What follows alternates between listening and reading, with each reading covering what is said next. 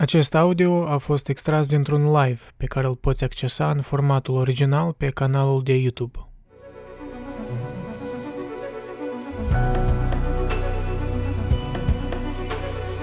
Ok. Azi am un articol așa, mai scurtuț, relativ, față de cel de data trecută. Uh, doar că de data asta e din uh, jurnalul Philosophy Now, o să vă arăt versiunea originală. E din ediția asta, deci Is Progress Possible in Philosophy, din Matthias Bitten, un student PhD la Harvard, din câte am găsit. Din ediția asta, octombrie-noiembrie 2023, issue 158 din Philosophy Now. Da, mi s-a părut așa, accesibil articolul. Pune anumite întrebări în care, asupra cărora putea, am putea discuta. Ori, mă rog, aș putea eu medita acum. Mi se pare interesant în, în genere ideea asta, întrebarea asta, dacă există progres în filosofie. Uh, cred că o să auzi păreri diferite, pentru că unii ar spune că nu prea, depinde, probabil în primul rând ar trebui să, să discutăm despre definiția progresului, ori uh, să, să are în vedere prin asta. Și aș spune în articolul ăsta, mă rog, e mai optimist articolul ăsta, aș spune așa, față de ideea asta că în filosofie poate exista progres. Dar chiar dacă n-ai fi de acord cu ideea asta, mi s-a părut interesant cum uh, Betten, da, studentul ăsta de la Harvard, o propus câteva forme în care el vede uh, de ce ar exista progres în filosofie și, de fapt, care sunt diferențele între ele. Mi s-a părut curios. Da, dacă vreți să participați în voce, uh, găsiți linkul la Discord. Dacă nu, participați, participați în chat, nu vă jenați. Deci să începem să citim. Este posibil progresul în filosofie. Matthias Bitton sugerează trei moduri în care filosofia progresează. Și spune adesea că filosofia este privată de posibilitatea de a progresa, deoarece, spre deosebire de știință, nu poate acumula cunoștințe. Dar spune că progresul este o simplă adăugare de descoperiri înseamnă a înțelege greșit conceptul. Da, e un moment, uh, e un moment important. Uh, cred că oamenii în afară filosofiei ar, ar vedea toate, aproape comic toată chestia asta, că noi ne reîntoarcem la aceleași întrebări pe care, nu știu, grecii antici le puneau. Și asta în paradigma asta a noastră modernă, în care totul trebuie să fie eficient și oricum utilitar, să aibă funcție, um, pare un pic futil cu cei ce se ocupă filosofia și nu neg, uneori și mie îmi pare futil anumite chestii, dar cred că asta cumva e pe lângă întrebare, ori pe lângă, e pe lângă faptul de a înțelege ce vrea să facă filosofia.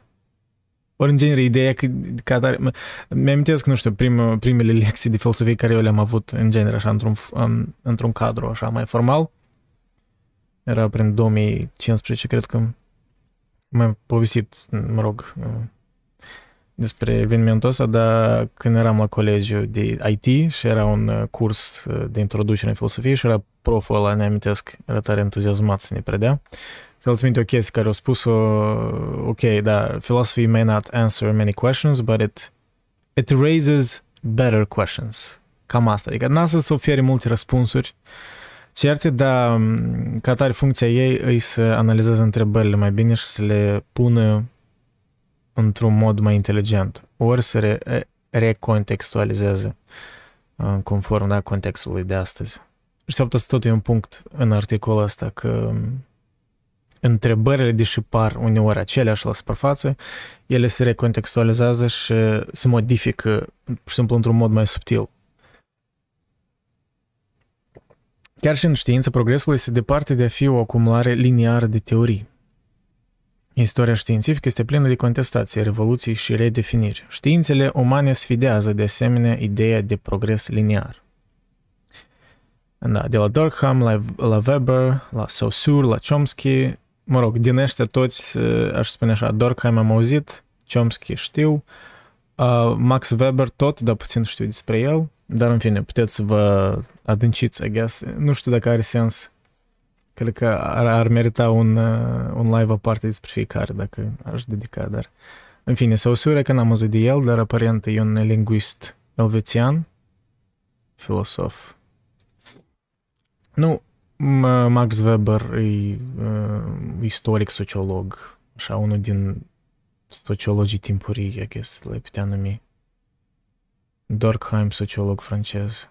Deci toți oamenii de cam de la sfârșitul secolului XIX și început secolul 20, așa la trecerea secolelor, când pe atunci uh, era o resurgență, ori, da, de fapt o naștere oricare domeniu de sociologie slash deci un fel de intersecție de sociologie, antropologie, filosofie. Cum parcă o, o psihologie a maselor, ai putea spune. Apoi psihanaliză și chestiile astea, dar da, that's, that's a lot again. Cred că da, atâta timp cât clarificăm concepte, ne redefinim argumentele și rezolvăm paradoxuri. Alegoria rațiunii pe YouTube. Um, you could say that. Da, clarificăm, da, cuvântul clarificăm cred că e potrivit în cazul dat. Cred că asta e putea spune face filosofie, încearcă să clarifice. Dar ironic uneori confundă mai mult chestiile. Nu știu, ai putea spune că confundă, dar ai putea spune, pur și simplu, dezvăluie complexitatea care deja, care era acolo, pur și simplu era învăluită de, de sustrageri ori de simplificări și deci de fapt conștientizezi într-un moment dat că realitatea e mai complexă decât îți părea anterior, da? Și de aia îți pare că, băi, de ce filosofia nu îți oferă răspunsuri? Mm, pentru că încercând să-ți ofere răspunsuri, îți dezvăluie realitatea care e mai complexă decât e. Ori îți oferă perspective diferite care nu le-ai considerat. Deci da, de la Durkheim la Weber, uh, de la Saussure la Chomsky, este evident că progresul în sociologie lingvistică sau chiar în științele psihanalizei nu este nici liniar și nici cumulativ. Mai degrabă el se manifestă prin perfecționarea tehnicilor analitice, a interpretărilor și a reflexiilor. Da, nu e nici liniar, nici cumulativ. Aș spune așa, eu tot, pe general, eu aș spune, dacă aș răspunde așa pe scurt, eu cred că există progres în filosofie, pur și simplu, da, nu, nu e liniar, și nu întotdeauna e cumulativ, ai putea spune.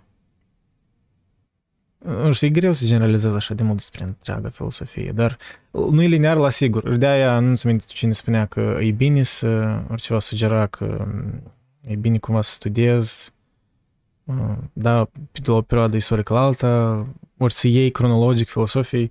Da, e bine ca să înțelegi într-un fel oamenii de unii în ce punct au pornit mai departe să gândească la, asupra conceptelor și așa mai departe.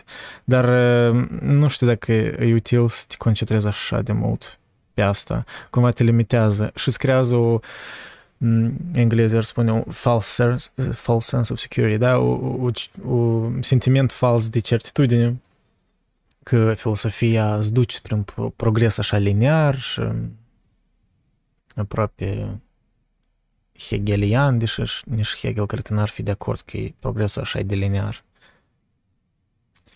Și văd eu acolo Obsidian din Lopașcu. Da, apropo, tare fain uh, uh, software de organizarea notelor, mă rog, e și pentru coding și organizarea notelor, dar pentru mine să organizez notele tare util. Am descoperit recent.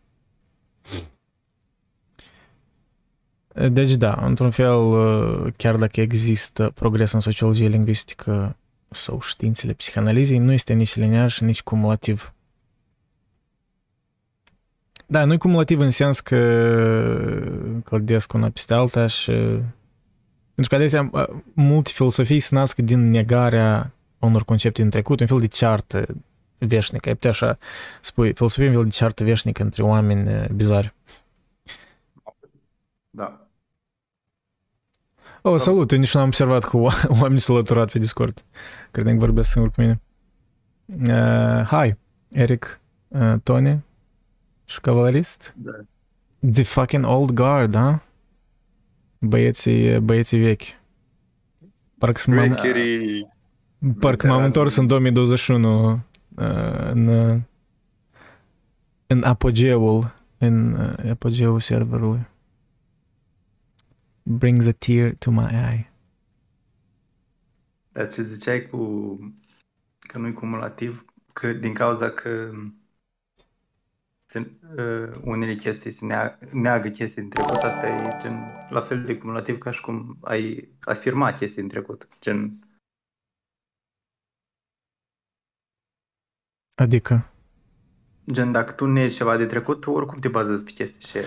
Gen, de exemplu, da, sunt oameni care argumentează, de exemplu, că toți oamenii, toți filozofii după Platon uh, sau, sau împotriva lui Platon sau uh, pro-Platon. Adică, mă rog, nu, nu înseamnă că chiar e adevărat chestia asta, dar gen uh, ar- argumentul are ideea că gen, chiar dacă ești împotriva sau pentru, oricum tu uh, cumva te bazezi pe filozofie și aia. adică tu ți-ai format filozofia dintr-o opoziție. Da, da, în sensul ăsta, adică, normal că nu pornești dintr-un vid. Da, mă rog, uh, citatul ăla faimos al lui um, Whitehead, matematicianul, că tot uh, filosofia occidentală, în principiu, e o mm, adnotări la Platon. Eu, eu nu văd uh, cum, uh, cum ar putea să și mai, cum ar putea fi mai puțin bazat pe gen un concept, dacă e, dacă îl neagă pe altul din trecut sau dacă îl afirmă. Nu văd că, uh, o diferență prea mare dintre aceste două. Adică în mate, în, în, gen da, vo- vorbind despre, fa- despre faptul dacă el e bazat sau nu pe, pe conceptul și ala din trecut. Știi? Gen, și dacă îl neagă e bazat pe conceptul și ala din trecut și dacă îl afirmă e bazat. Da, adică oricum îl are sub referință. Da, cred că, de exemplu, el încă, el încă vorbea, mă rog, studentul ăsta, în articol, el vorbea despre, întâi despre științele, gen psihanaliză, sociologie lingvistică și apoi acum spune despre filosofie. O postură similară ar putea fi adoptată pentru filosofie. Filosofia nu consideră conceptele din trecut ca fiind învechite sau chiar capabile să devină învechite. Încă filosofăm în jurul noțiunii de Dumnezeu, dar nu în același mod în care au făcut-o predecesorii noștri. că acest lucru implică două principii. Pe de o parte, reflexia filosofică este tranzis, tranzitorică, tranzistorică, transitory, I guess, din engleză.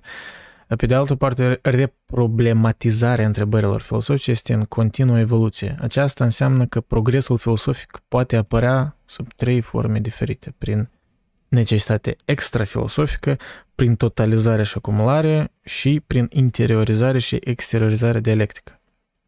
Și apoi el în articolul ăsta analizează aceste trei forme care el crede că sunt posibile.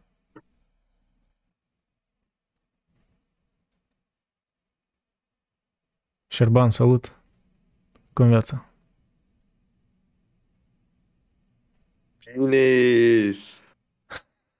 Ești... um, Da, mă gândeam. Mă gândeam uh, dacă nu cumva când vorbim de filozofie să facem filozofia un fel de obiect de studiu și de fapt uh, că, mm, era chestia asta uh, reproblemizarea nu.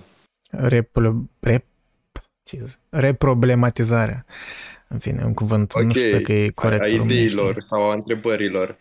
Um, și atunci vine că privim filozofia doar ca un obiect de studiu și de fapt progresul nu este inerent ei cât într-un fel al oamenilor, dar asta e clișeic, mă refer, nu, nu fix al oamenilor, dar uh, a discursului în care se află ei, narativa, paradigma, Nu, e adevărat, e adevărat. De fapt, asta e o perspectivă care el mai departe dezvoltă um, chestia asta cu care, mai tem că da, interiorizare și exteriorizare dialectică. Da, chestia asta că, da, mă rog, o să dezvoltăm mai, mai pe urmă, dar da, e, sunt de acord cu asta. Că, mă rog, spune ceva și despre perioada și despre omul în sine care filosofează, ai putea spune. Nu despre concept în sine.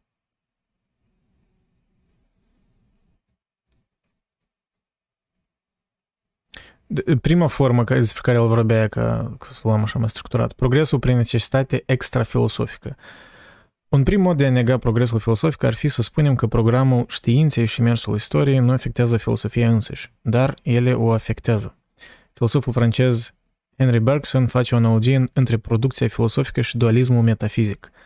Filosofia însăși are un corp și un suflet, în ghilimele. Corpul filosofiei, formularea unui set de idei, apare în urma unei influențe istorice, a unui context, a unei epoci și chiar a unei limbi.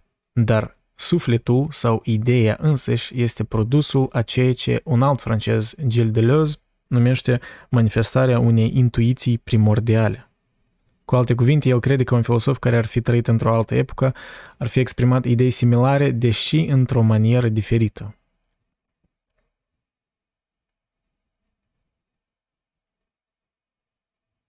Da, interesant că, că un filosof, chiar dacă ar trăi în altă epocă, ar fi exprimat idei similare, deși într-o manieră diferită.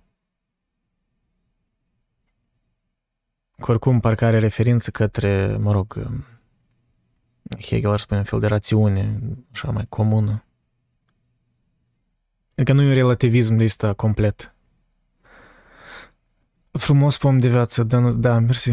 La mine deja e Christmas aproape. Am spus de ce să aștept la, la răbdare. La... la ce?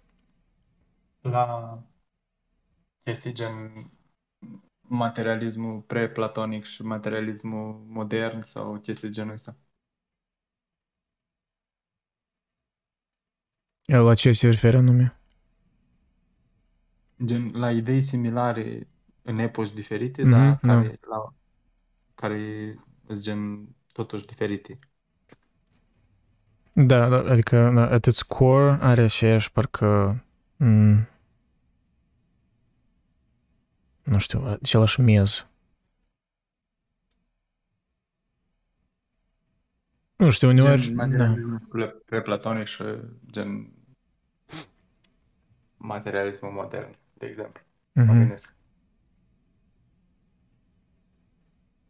Și simplu, uneori, poate, mă gândesc, poate uneori contextul e atât de nou și atât de diferit decât, de exemplu, decât când filosofau greci antici, că poate contextul, el deja schimbă însuși ideea filosofică într-atâta încât nici nu poți să recunoști, poate, chiar dacă are origini antice.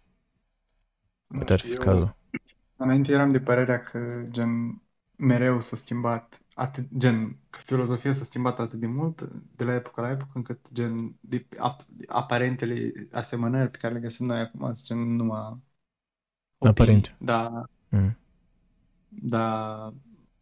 Recent, cred că mai mult sunt de părerea că de fapt se repetă uh, tiparele. Adică de fapt câteva idei la bază, gen câteva dezbateri în filosofie care se tot reiterează de- de-a lungul anilor, de-a, de-a lungul secolelor.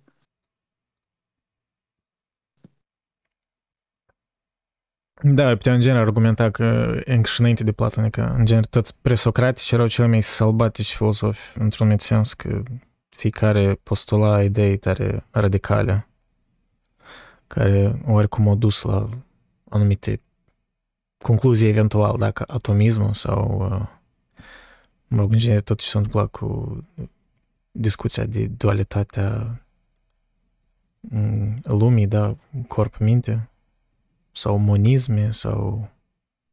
Da, ai putea trasa totul la presocratici în principiu, încă înainte de Platon. Dar în fine, mm, citesc mai departe. Una dintre implicații este că filosofia nu poate progresa pentru că este ahistorică cuvântul ăsta? Ahistorică, da? Ori anistorică? Dar aici Bergson și Deleuze par să neglijeze contextul care însoțește dezvoltarea problemelor filosofice, care nu apar din interiorul sinelui, ci din starea de cunoaștere a culturii care îl înconjoară. Aceasta nu înseamnă că adevărul pe care filosofia aspiră să-l atingă este efemer, local sau iluzoriu. Filosofia tinde spre universalitate, dar o face în cadrul istoriei și prin istorie. Nu știu dacă it's fair, spune studentul ăsta că, nu știu, așa un pic curajos să-i înlătură un pic pe Bergson și Deleuze, mă rog, o parte de argumentul lor prin afirmația asta, îmi pare parcă un pic o, o simplificare. Nu știu dacă exact asta ar, ar, ar fi rejectat Deleuze, că nu știu, Eric, tu l-ai citit mai mult.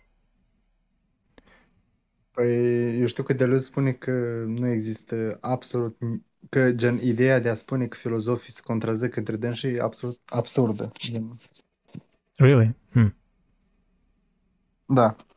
Gen oamenii care spun că, de exemplu, uh, Kant l-a contrazis pe Leibniz sau Kant l-a contrazis pe uh, Hume, uh, nu înțeleg de fapt uh, marea derulare a filozofiei, gen asta spune el cel puțin. A, Gen cu cuvintele lui am auzit cum spune asta.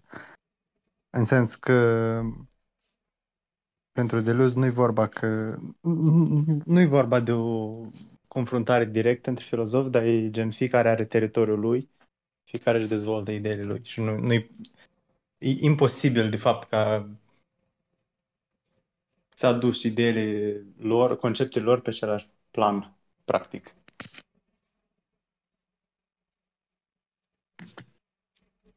Da, într-un fel, uh, mă rog, felul în care filosofia adesea discută între ei, mă rog, între generații mai ales, da, pare ca un fel de rejectare adesea. Dar uh, Normal, dacă citești probabil Kant, altfel e- nu e poți. Trebuie să mereu- desprinzi un pic de la idolii tăi ca să crezi ceva nou, știi? Cred că e ceva normal. Kant mereu spune, de exemplu, că, uite, eu, de exemplu, eu am rezolvat filozofia, de azi înainte totul, s- gen, tot s-a schimbat. Practic, eu am, eu am, am dovedit că restul, până, până la mine, a fost uh, uh, gen uh, amăgit sau whatever, r- o, o, o nouă dreptate. Pur și simplu nouă dreptate. Și eu am dreptate și de azi înainte să fie ok după asta. Asta spune Kant. Adică, într-un fel, Gen- filosofii mari trebuie să aibă un ego mare, probabil. Da, numai că dacă te uiți dintr-o parte, parcă e altfel, știi? Gen, și chestia asta. Gen, dacă te uiți dintr-o parte, rațional ar, n-ar și să, să-i judeci ca și cum ei să combată. Deși mie îmi place, mai mulți cred că Kant, de fapt, chiar uh, a făcut revoluția pe care el crede că a făcut-o, decât să-l ascult pe Deleuze și să cred că, de fapt, e un punct între alte puncte. Da, cred că din exterior ai putea vedea așa. Dar oamenii, da, oamenii mari, în momentul ăla, chiar mulți chiar credeau în uh, their greatness, același Hegel, din câte știu. Păi credeau ceea ce era și total justificat. Kant Da. e un Da. are gen greatness-ul pe care el crede că are. La fel și Hegel. Da, Deleuze la ce se referă când uh, se referea, când zicea chestia asta cu un punct printre alte puncte, la chestia aia ri- cu ribozomi, ribozomi, ri, rizomică. A, da, cum el spunea, da, cunoașterea rizomatică sau cum e, că am uitat. Da, e chestia aia Vai. că... O mie de Ah. platouri. Aperitive. Da. O cunoaștere care nu are gen uh, na, început, sfârșit, whatever. Gen, e așa, pornește din oricare punct și poate să ducă în oricare alt punct și poate să facă o relație dintre oricare două puncte ale, plan, ale rețelei, whatever. Nu contează. Da, adică nu, da, e ca un fel de arbore unde nu vezi unde e tulpina, unde e sfârșitul, unde e începutul. Nu știi care e punctul original. Om de ter. Da, ceva de genul. Păi nu, că arborele mereu poate să fie dus înapoi la sămânță. Asta spun, un fel de Uh. arbore, dar nu e arbore. Rizom filosofie. Kant, Kant pe lângă Deleuze e un, un nici nu, nu mai zic nimic, adică E un alt filosof. Mă rog, în fine, rezo- ideea asta de rizomatică e un fel de concept post-structuralist și cred că e departe de ce discutăm noi, mă, e... Nici nu prea cunosc post-structuralismul, așa că n-am ce spune. A, Practic convine și Kant e structuralist. Păi da, dar nu-i post-structuralist. E proto. Nu e niciun structuralist Kant. Băi, Cum nu? Kant e... Încep... Kant e punct de mijloc. E nodul care Stai. leagă. Stai, tu când zici că Kant e structuralist, tu asemeni structurile cu cunoaștere analitică? Sau ce vrei să zici? Mă rog, unii am auzit că, Mai nimic. aș spune că Kant, într-un fel, da, e nodul ăsta care unește pe Aristotel și Platon în oarecare măsură. Nu știu, pare o simplificare, cred că. Da, normal că e o simplificare, dar eu mă referem la ideea mai comună că Kant e nodul care gen leagă lumea în care trăim noi de lumea în care au trăit care, care au trăit înainte de Kant, adică asta. Gen, există lumea înainte de Kant și lumea după Kant. Uite, încearcă să faci un, un portret al lui Kant acum, să explici. Care, care erau lipsurile înainte și care au rămas lipsurile după Kant. Dacă sunt, adică e normal că sunt. Dacă îți vrei un uh, portret al lui Kant, să se mirească ăsta Jacobi, oricum îl numea. Știi că este o imagine care toți cred că e Kant, la care am, am fost prins și eu inițial când am făcut podcastul ăla. Gen ăla care e frumos așa. Da, da, un da. bărbat, da. dar Kant nu era frumos. Adică, Eu recent Cam nu era frumos. care ăsta e Henry Jacobi, Vreau să oricine. cumpăr Și un până bust. acum oamenii pun imaginea asta că gen ăsta e Kant. Ăsta nu e Kant. Nu, nu, nu, nu, au făcut o greșeală. Ăsta e Kant. uh, Kant, Kant nu era frumos. Kant vorbea despre frumos. Nu Da. diferență. Da, true. Eu uh, zic, re- recent am vrut să-mi cumpăr un boost cu Kant și gen 90, 90% din toate rezultatele de pe internet erau cu aia de care spui tu, că e frum, unde e frumos, așa, știi? Genul, Da. Sau It's așa weird, da, nu știu. Ca Gilă, știi? De- Adică what's wrong with, nu știu, un, int- mai ales un intelectual, mai ales filosof să fie urât, ori să nu fie frumos. Adică e de ceva nu e anormal. De și- că frumos deși și urât, ar trebui mai să bine fie bogat gen, și nu știu. sărac. De ce? Ai auzit de, ai auzit de Leonafta? Mm, nu. Ok. Eu am auzit. Adică un Am auzit. comentariu, un comentariu pe YouTube, cel mai bazat comentariu. Ok, unde a fost canalul ăsta toată viața mea? Genial. Oh my god. E măgulire, măgulire totală. Lete, mulțumesc de compliment, dar nu, nu o să-ți dau bani, nu, nu face complimente. Uh, ok. Stai, unde am ajuns noi? Hai să continuăm să citim.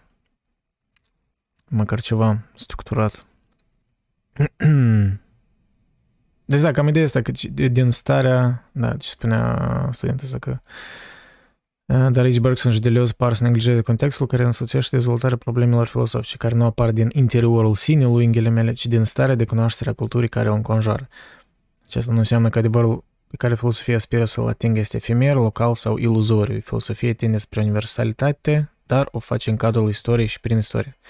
Deoarece în acest fel, filosofia este o reflectare a cunoștințelor și circumstanțelor extra-filosofice, am putea afirma în mod rezonabil că o evoluție a acestora din urmă ar genera un progres al celei din tâi. Nivelul de reflexie filosofică este în funcție de rata de expansiune a bazei sale de cunoștințe. Da, și asta mi-a amintit de un citat uh, care l-am mai menționat eu, de, de un profesor de filosofie din California, Scott Swamis, are el și o carte um, The World Philosophy Made sau ceva de genul. El are un citat care cam extinde tot ideea asta, că pe măsură ce știința avansează, există mai mult, nu mai puțin, de făcut pentru filosofie. Cunoașterea noastră despre univers și despre noi înșine crește ca o sferă de lumină în expansiune dintr-un punct de iluminare. Pe măsură ce lumina călătorește în toate direcțiile, departe de sursă, volumul sferei, reprezentând cunoștințele noastre sigure, crește exponențial, dar la fel și suprafața sferei, reprezentând granița în care cunoașterea se estompează, aducând înapoi incertitudinea metodologică. Filosofia monitorizează granița, gata să ne ajute la următoarea mutare. Da, ideea, e, întrucât dacă vezi filosofia ca un set, nu știu, un set de idei, putea spune, care la baza sa funcția ei spun întrebări, ori să analizeze întrebările, într-o lume în care devine tot mai complex și apare diferite încringături de domenii și subdomenii, ai putea spune, da, că de fapt philosophy is not dead, it's just it's so overwhelming, există prea mult asupra uh, ce filosofia ar putea comenta. Și poate asta, nu știu, asta ar fi, o, nu știu dacă o problemă, dar am impresia că acum, acum totul poate fi filosofie, gen filosofia la asta, filosofia la asta, adică toți parcă au perspective filosofice, deși poate, poate tehnic vorbind nu ori nu știu, ori poate să-l suprafață. Am o întrebare, dacă îmi permit. Salut! Salut! Uh, întrebarea mea, tu ai vorbit despre omul care se orientează prin, cuno- prin filozofie în cunoaștere către exterior și ai făcut analogia cu sfera, care mi s-a părut foarte frumoasă. De la un anumit centru, care iarăși e o chestie foarte frumoasă. Asta e modalitatea prin care mintea umană rațională, prin filozofie, încearcă să înțeleagă. Că asta e rolul minții, să înțeleagă. Să înțeleagă. Dar nu există, mă întreb, e o întrebare poate retorică, nu neapărat că vreau un răspuns. Nu există oare o modalitate prin care să se întoarcă la centru la apropo de sfera ta, metaforic vorbim, înțelegi? Mm-hmm. Să se întoarcă la centru prin meditare asupra sinelui însuși. Meditare, adică meditare tot în sens filozofic sau în orice sens posibil. Nu neapărat filozofic, dar da, era și acolo, nu există. De fapt și în articol era, da, ideea este că chiar când filosofii încearcă să se reîntoarcă la centru, ei se reîntorc cu deja un mit bagaj de nu necesar propriile lor cunoștințe, dar nu poți, studiind istorie, să ignori filosofia din trecut, dacă ești serios, știi? Și de aia tu ați vii cu o perspectivă deja clădită oricum. Da, te vei uita în trecut. Un exemplu a dat, oferit, de fapt, Biton, da, studentul ăsta care scrie articolul, că, spre exemplu, da, noi încă ne reîntoarcem la Descartes la întrebarea lui uh, cum el se gândea asupra euului și dacă el există și toată chestia cu îndoiala. Nu ca și cum am reformula, l-am reformula, dar acum de câte înțeleg mulți, dacă mai este acolo ceva de sapat în meditațiile lui, păi e anume aspectul ăsta dacă în general a fost necesar ca el să afirme un eu, dacă eu era necesar în toată discuția aia, știi? Ceea ce mai înainte poate nu apărea, nu era un, o chestie evidentă, dar da, cred că până în anumită măsură. Răspunsul scurt e, da, probabil putem să ne reîntoarcem la oricare centru, dar el nu... Într-un fel, lentila noastră deja e modificată și noi nu putem să privim la centrul ăla cum priveau oamenii atunci. Și cred că prin asta implicit ai putea sugera că există progres în filosofie, dar progres nu înseamnă liniar și perfect cumulativ sau, nu știu, sistematic. Da, ceea ce, ceea ce am înțeleg că sugerezi tu că ar trebui să învățăm din experiența filozofilor din trecut, să zicem, începând cu antichitate, probabil. Ceea ce e absolut fantastic și așa sunt și eu de acord. Adică pentru mine sunt de acord. Dar văzând că n-au ajuns încă sau văzând că este un perpetuum mobile de speță întâi chestia asta cu orientarea filozofiei către sursele de cunoaștere externe, nu, asta nu ne poate mm, da un hint nou că, de fapt, ar trebui să încercăm să ne orientăm și spre interior, măcar ca o, nou, ca o modalitate nouă de, de explorare a universului, nu știu, uman, nu neapărat a universului fizic, dar a universului cunoașterii. Ok, concret, concret ce am în vedere, adică să ne axăm pe tema euului și sinelui și conștiinței. Mă rog, asta, da, asta adică... e, păi da, dar asta e doar o parte mică a filosofiei. Pe unii asta i-ar plictisi, pe unii ar fascina, unii s-ar concentra doar pe asta, dar eu, eu cred că filosofia e mai largă decât doar asta. Am înțeles, am înțeles. Da. Okay. Hai să continuăm să citim, că, că lumea comentează, hai, citiți mai departe, citiți, citiți că noi ne deviem. I mean, Asta e și sensul. Eu n-aș vrea pur și simplu să citesc articolul. E fain că mai sunt oameni care... Da, voi feel free bă, to interrupt. Andrei, Andrei, Andrei. Da, da. Eu, Andrei, eu, eu, eu, contul meu. What's up? Eu, eu am comentat aia. Tu? William Blake? Da. Look at you, Așa, William Blake. Nu, stai calm, ce nu, troll, hai ce troll. Hai, hai, hai, Andrei, hai, știți că deviați în continuu. Meanwhile, tot același șarban în uh, voci în Discord. Uh, Andrei, vreau să spun încă ceva despre ce am făcut ieri la Cluj. Cum viața de uh, uh, future lawyer. De viața de trickster. Așa. De trickster, da. Te Viața plictise... între Fii heaven onest, and hell. Șerban, Adjectivul. Șerban, fii onest, te plictisești până la moarte citind uh, material de, de legislație. Deci, de exact, justiție. to- toate fetele, studentele la filozofie stau cu- la el în camera acum în jurul lui. Nu mai... Ei, Nu mai, nu mai da din casă. Peți. Da, Lasă n-ai pentru timp. Noi asta. În sfârșit, ai crescut bărbat, gata. Te-am pierdut, Șerban. Nu o să mai fii... uh, Nu o să mai organizez uh, dezbateri despre răzbunare ca în 2021. Only, only the OGs remember. Anyways, uh, să Zicerea sau echivalarea unor forme de conviețuire cu căsătoria. Este interzisă căsătoria dintre persoanele de același sex. stai ce? Asta tu ce citești? Constituție. De dreptul. Oh my god. Civil. Ok. Cool. I mean, not cool, dar... I guess Romania will get there sometime. Ronaldo. Da. Ok, dar și mai departe să dezvoltăm un pic uh, ideea. Să presupunem că doi filosofi se întreabă despre condiția umană. Unul dintre ei a călătorit în jurul lumii și gândirea sa este modelată de cunoștințele științifice. Celălalt abia dacă pune piciorul în afara celor patru pereți a unui departament de filosofie universitar. Este clar că toate celelalte fiind egale, primul are mai multe șanse de a dezvolta teorii utile decât cel de-al doilea, deoarece prin experiență a acumulat mai multe cunoștințe și poate fi capabil să înțeleagă influențele sociale și culturale la un nivel mai profund. Eu cred că însuși cum felul în care pune deja uh, dezvoltă ideea asta, mă rog, Beaton, da? Mm, Deja presupune o, o anumită utilitate. El parcă vede în modul ăsta parcă contemporan în care chiar și filosoful are o funcție socială. El ar trebui să fie parcă util, știi, n-ar trebui... Nu știu, voi credeți că asta în detriment filosofiei ori o dezvoltă, ori poate e ut- for lack of a better word, e, e, word, e util. Ideea asta că să bagi și filosofia în ceva util social sau... Asta nu e de nouă, că și Kant zicea de chestia asta. Că nu neapărat să fie filozoful așa în stat, dar măcar să asculte de el. Da, da. E- Cred că în Pacea Eternă îl spunea asta, așa? În Da. eseul. Da, da, da, ți minte. Și urma și Platon, regele filozof.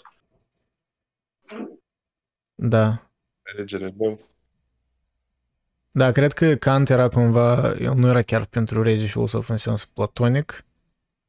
Da, normal. El era mai mult că filosofii să fie ca un fel de consultanți or right hand of whatever. People that actually make the decisions. Da, eu cred că, mă rog, nu știu.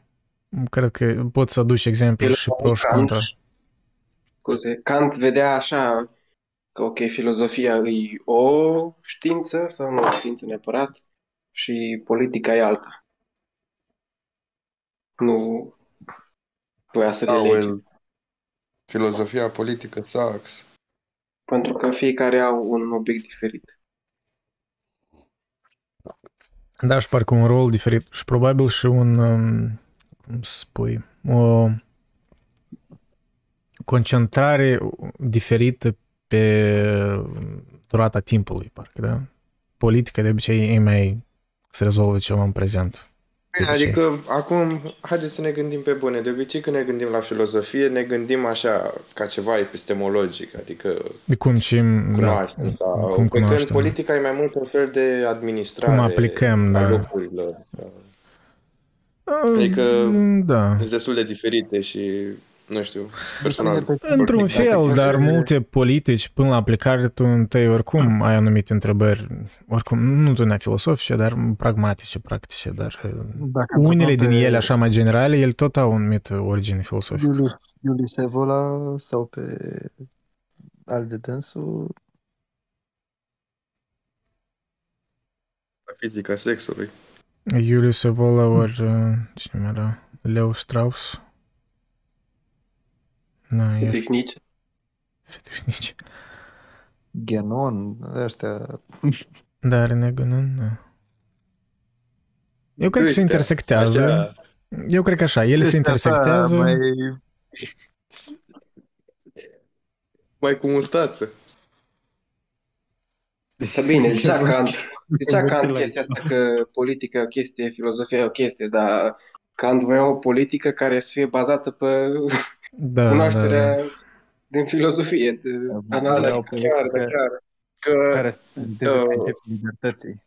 Care aveam ceva acum la drept cu definiție a dreptului și erau prezentați mai mulți autori și s-a gândit un autor a materiei astea de drept să, bine, așa e materia, teoria generală a dreptului, să arătăm definiția dreptului din mai multe perspective, nu doar asta juridică. Și era și din perspectiva filozofiei și scrie acolo Marele filozof german Immanuel Kant definește dreptul ca fiind uh, ans- totalitatea uh, circumstanțelor în care cineva poate să aibă voința liberă uh, conectată cu voința liberă a altuia în contextul sau conform unei legi universale a libertății. Și am, mamă, ce se God damn, flexează ok. ăștia de la drept pe filozofie. Bine, probabil definiția are mult mai mult sens decât pot eu să-l înțeleg pe Kant, dar mi s-a părut așa, parcă un pic de Eu prost cred gust că au băgat-o la drept. Eu cred, după părerea mea, că toate științele ar trebui să aibă, sau cred că au chiar, rădăcina supre, ultimă, să spunem, în filozofie. Adică și justificarea ultimă în filozofie pentru om. Așa zic eu, nu știu. Eu n-am făcut uh, filozofie, Ai nu am făcut dreptate. facultate de filozofie. Și cred că de aici își trag toate seva. Adică seva în sensul de metaforic și în sensul de substanța, adică uh, se, se justifică într-un mod etern. La modul, adică se poate justifica și în urmă cu 2000 de ani, orice știință sau orice, se poate să va justifica și peste 2000 de ani. Și acum. Păi Toate asta e științele adevărat găsesc. și, și în sens istoric, și nu, nu doar numai în sens logic, gen e ca- o ca- cauzalitate și temporală și, și logică, gen toate științele au apărut din filozofie, istoric, Corect. și Aici, toate asta vreau științele să se, spun. se justifică Dar prin tu ai spus-o mai filozofie. bine. Da. Mersi. Eu cred că e inevitabil mereu se intersectează. Pur și simplu, da, cred că filosofia de obicei nu e despre aplicare ori implementare directă a unor mm, politici. Zic question, care e părerea ta? Cine? Question aici pe chat. Question pe ce? Ah, wow! Domnul uh, Question. Vlad. Nu cred că dacă Question uh, o să vorbească în voice chat, serverul pur și simplu o să buhnească, așa că nu trebuie să riscăm. Ok, da să citim mai departe. Hello. Ce? Am I crazy or uh, Question a spus ceva? Nu, n-am spus Ce oraș absolut. te afli acum? Întrebare... um, Dar nu e în același oraș ca tine, nu în Cluj. Păi, ba da, asta, asta mi-am așa să mă flexez. A, să te În flexezi. aceeași cameră acum. Da, dar nu sunteți IT-ști, ceea ce înseamnă că sunteți săraci în Cluj. Cred că... În același metru pătrat ei se află acum. Da. Din câte înțeleg memul ăsta, în Cluj ori ești IT-ist, ori ești sărac, cred că e adevărat, așa că... Îmi pare rău și Eu acum. să ai adevărat. în Cluj. Da, ok, hai să citim mai departe. Deși o bază de cunoștințe mai mare nu trebuie să ducă neapărat la producerea unor idei mai bune, este evident că aceasta poate facilita formularea problemelor filosofice. Scrierile lui Jean-Paul Sartre de după cel de-al doilea război mondial sunt diametral opuse față de cele de dinainte de 1939, deoarece catastrofa istorică i-a influențat percepția realităților sociale și l-a inspirat să pună întrebări diferite. Da, cred că e cel mai evident uh, exemplu. Mă rog, da, și Sartre, Camus și toți aia. În genere, tot existențialismul francez din secolul 20 e de nici nu l-aș numi așa un sistem filosofic sau ceva, e mai degrabă un temperament filosofic, pentru că era foarte puternic influențat de ce s-a întâmplat atunci direct Adică așa, o, mai degrabă parcă e o viziune sociologică slash filosofică asupra vieții. E parcă e uh, întipărită într-un moment anumit din istorie și nu știu dacă e aplicabil la general, deși n-ar putea spune că Kierkegaard încă înainte de asta a spus ceva așa mai la general. Fiecare revoluție științifică, socială sau politică este însoțită de un echivalent filosofic. Copernicus a schimbat percepția noastră asupra locului pe care îl ocupă omenirea în univers. Darwin, viziunea noastră asupra locului în nostru natură, iar Einstein, înțelegerea noastră asupra spațiului și timpului în sine. Desigur, evoluția istorică nu reprezintă în sine un progres filosofic. Este mai degrabă faptul că experiența noastră colectivă modelează un mediu de cunoaștere sau, cel puțin de gândire, în continuă evoluție, care, la rândul său, constituie un motiv extra-filosofic pentru progresul filosofic. Revoluția industrială nu a creat marxismul și nici nu a dus la marxism, dar este incontestabil că este greu de imaginat formarea acestei doctrine în orice moment anterior acesteia.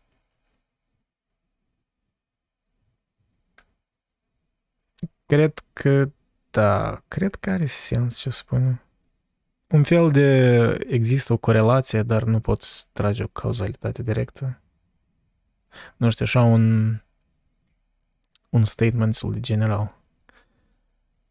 Cred că e greu să nu fii de acord cu asta. Nu știu ce credeți. Eu cred că Revoluția Industrială a putut să faciliteze marxismul. Da, e parcă un pic eschivare de la firma asta. Revoluția industrială nu a creat marxism și nici nu a dus la marxism, dar este incontestabil că este greu de imaginat formarea acestei doctrine în orice moment anterior acestea. Well, isn't that saying that, știi, adică parcă au spus ceva, au negat ceva și după asta, în principiu, au afirmat implicit ceea ce au negat. Inițial. Nu, nu, nu. Uite, de exemplu, poți să iei alt exemplu și să iei chestia asta și să ah, okay. pe altceva. De, adică de exemplu, nu e o cauzalitate directă, da, da, da viața lui Thomas Mann. Că mm. nu faptul că era borghez sau că toate chestiile alea, că era căsătorit cu femei și toate că avea un rol bun în societate, l-a făcut pe el să fie scriitor. Dar, practic, Ați. fără chestiile astea nu ți-l poți imagina. Mm, sau și da, la Kafka, da. de exemplu. Că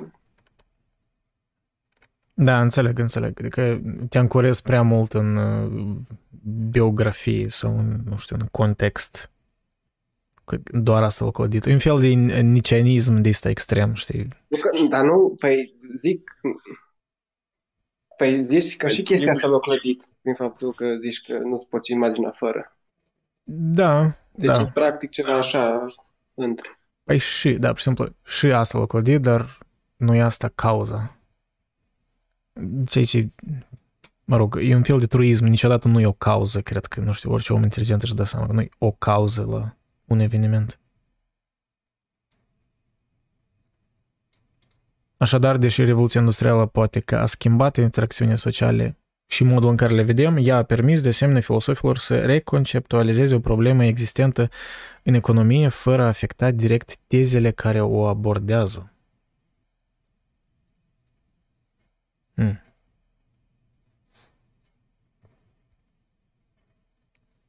E, mă rog, e ceva similar, I guess, putea, își putea face tangență cu live-ul precedent cu Hegel, el vorbea de chestia asta că există anumite noduri în anumite perioade istorice, adică noduri care parcă conțin anumite negări a unei perioade, da, ori anumite tensiuni în, într-o perioadă care îți dezleagă mai apoi, da, și ai putea spune că nu știu, nodul pentru marxism exista poate într-o oarecare măsură și înainte de Revoluția Industrială, pur și simplu Revoluția Industrială a fost ca un catalizator adițional care a dezlegat nodul ăsta. Cred că.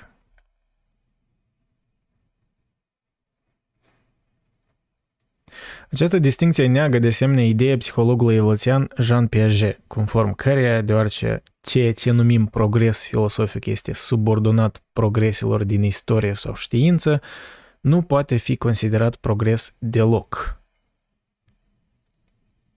Hmm. Pentru a-și dovedi punctul de vedere, Piaget ia în considerare teoria glandei pineale a lui Descartes, da, faimoasa glandă pineală.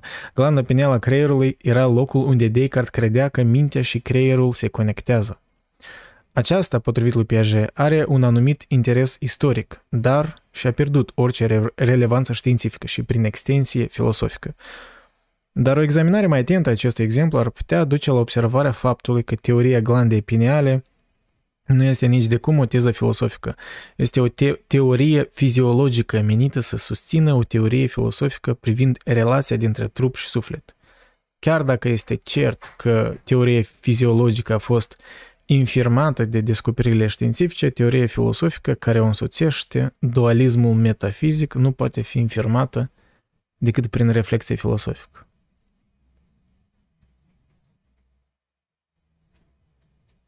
Hmm. Clar? Clar, studenți, ați înțeles? Destul de clar. Destul de clar. Cu toate acestea, deoarece orice reflexie filosofică se învârte în jurul unor probleme particulare care la rândul lor depind de ideile disponibile din punct de vedere cultural, este evident că evoluția științei și a istoriei o influențează pe cea a filosofiei. În acest sens, o evoluție a cunoștințelor extrafilosofice poate duce la noi tensiuni epistemologice, societale sau metafizice care nu pot fi rezolvate în cadrul filosofic actual. Prin urmare, istoria are ca rezultat inevitabil progresul filosofic, deoarece întrebările pe care le pun filosofii sunt produsul culturii în continuă evoluție care înconjur. Da, prin urmare, istoria are ca rezultat inevitabil progresul filosofic. Da, cumva el argumentează că progresul filosofic e un fel de implicit. E, pentru că dacă consideră filosofia nu ca un fel de abstracție pură, ci un, un set de idei care se clădesc de oameni care trăiesc în anumite perioade și se influențează de anumite circunstanțe, cred că ar avea sens să spui asta.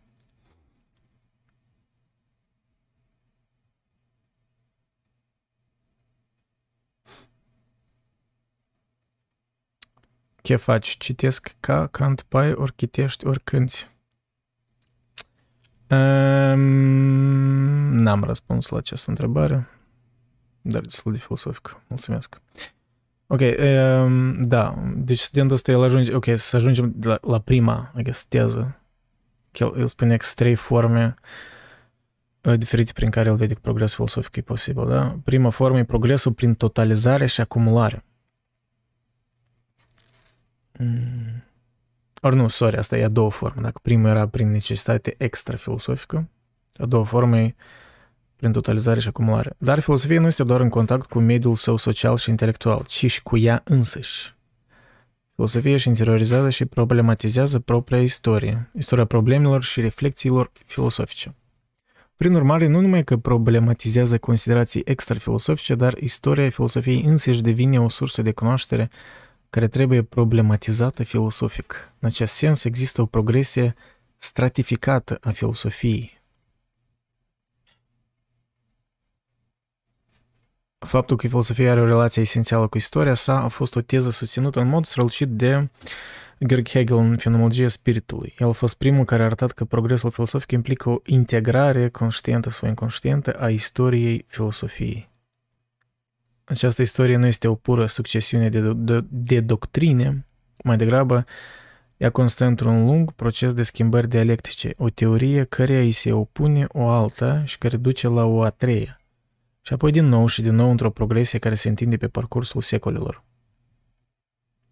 Da, și ce ajunge la ideea asta cunoscută. Hegel a mers atât de departe încât a susținut că progresul este organic pentru filosofie, făcând parte dintr-un lanț al rațiunii, care se supune unui logos transcendental sau spirit rațional care există în sine și prin el însuși.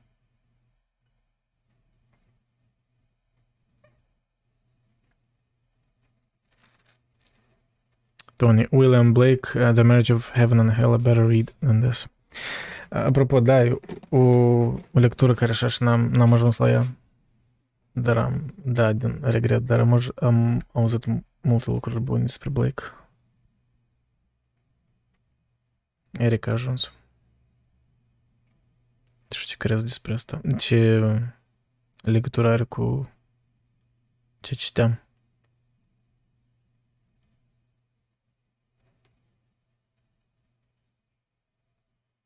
Păi are legătură că acolo tot e vorba despre o oare, oarecare istoria filozofiei. Numai că nu în sensul în care e, e vorba în hârtia asta pe care o, cite, o citim acum. The vision of Christ thou sees my vision's greatest enemy. William Blake. Eh, Spune încă o dată Vision of Christ. The vision of Thou Christ see- that thou dost see is my vision's greatest enemy. Oh.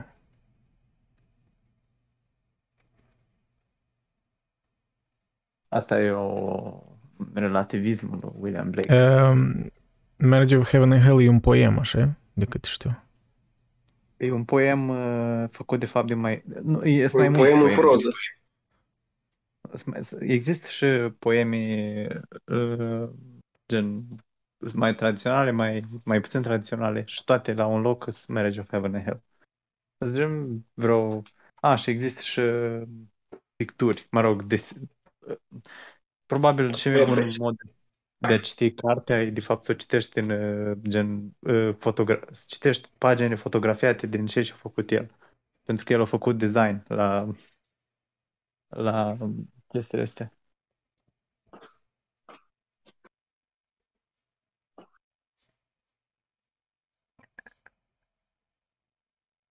Nu trebuie să fim neapărat de acord cu ideea lui Hegel despre o divinitate a raționalității, dar viziunea sa asupra filosofiei dezvăluie un paradox pe care este esențial să-l luăm în considerare.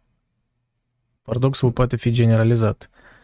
Istoria filosofiei are o logică, o orientare și o necesitate, dar niciun filosof nu ar putea defini aceste caracteristici, tocmai pentru că face parte din această istorie.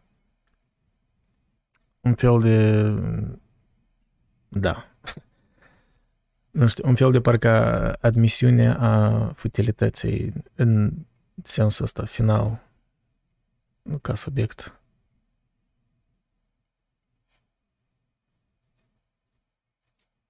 Într-un fel niciodată nu poți ajunge la concluzii certe pentru că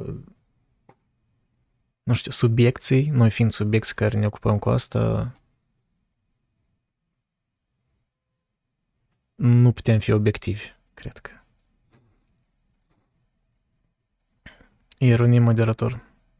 Da, apropo, asta era, nu mai țin minte, cred că ani în urmă am pus moderator pe YouTube chat, așa că vezi tu ne poartă bine că dacă ceva te, te banează. Și noi știm că Eric are tendințe autoritare, așa că Are tendințe panopticonice. tendințe panopticonice, da. Crepusculare.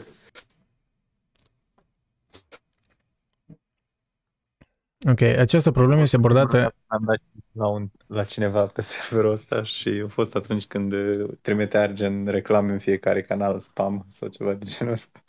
A, păi asta e scenă normală să-i dai bani. Reclamă la ce la cripto? da, probabil ceva Wow. de gen. Da, make sense. Make sense. Mamă, Și mamă, și Șerban, ai ceva de spus despre cripto? nu mai zic nimic, cred că îl știu pe ăla. A, ok.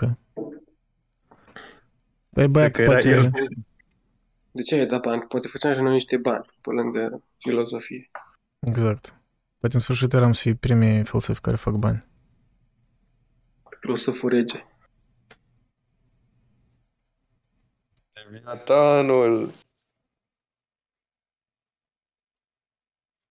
Da, deci um, această problemă este abordată de Sartre în Critica rațiunii dialectice, 1960, că nu știu de ce ăsta.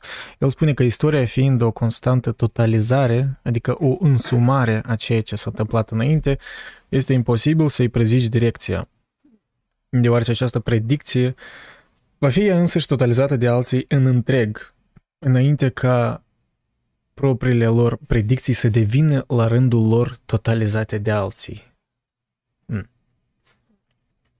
Direcția istoriei este, prin urmare, construită de indivizi, adesea ei înșiși, într-un proces de detotalizare sau deconstrucție, astfel încât libertatea lor de a construi istoria absorbe construcțiile altora, care devin apoi retotalizate. Cine a înțeles ceva, ridică mâna sus. Toate acestea înseamnă că direcția precisă a istoriei filosofiei este o conjectură arbitrară. Un lucru care derivă, derivă care derivă din asta e că progresul filosofic nu poate fi definit în termen de progres spre un anumit scop. El poate fi definit însă în mod mai general în termen de cunoaștere acumulată, adică ca totalitatea detotalizărilor retotalizate. Da, nu o să mintă, destul de confuz metoda asta de a explica. Dar cunoașterea asta de care tu vorbeai acum, are până la urmă vreun final sau poate avea, cum a, în, în, în spiritul întrebărilor care le pune Kant, cum ar veni, e posibil în matematică la un moment dat, a întrebat Kant. E posibil ca să aibă un, o finalizare, cunoașterea filozofică a oricui, a orice. E posibil să aibă o finalizare?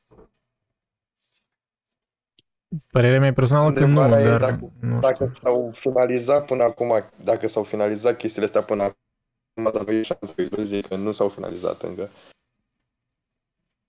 Dar cum deci s-au finalizat sau nu s-au, sau nu s-au Dar cum poți ști că s-au finalizat dacă noi suntem, cum s-a spus anterior, cum s-a spus anterior, noi suntem doar, mă rog, un fel de subiect în mijlocul like, procesul ăsta de a...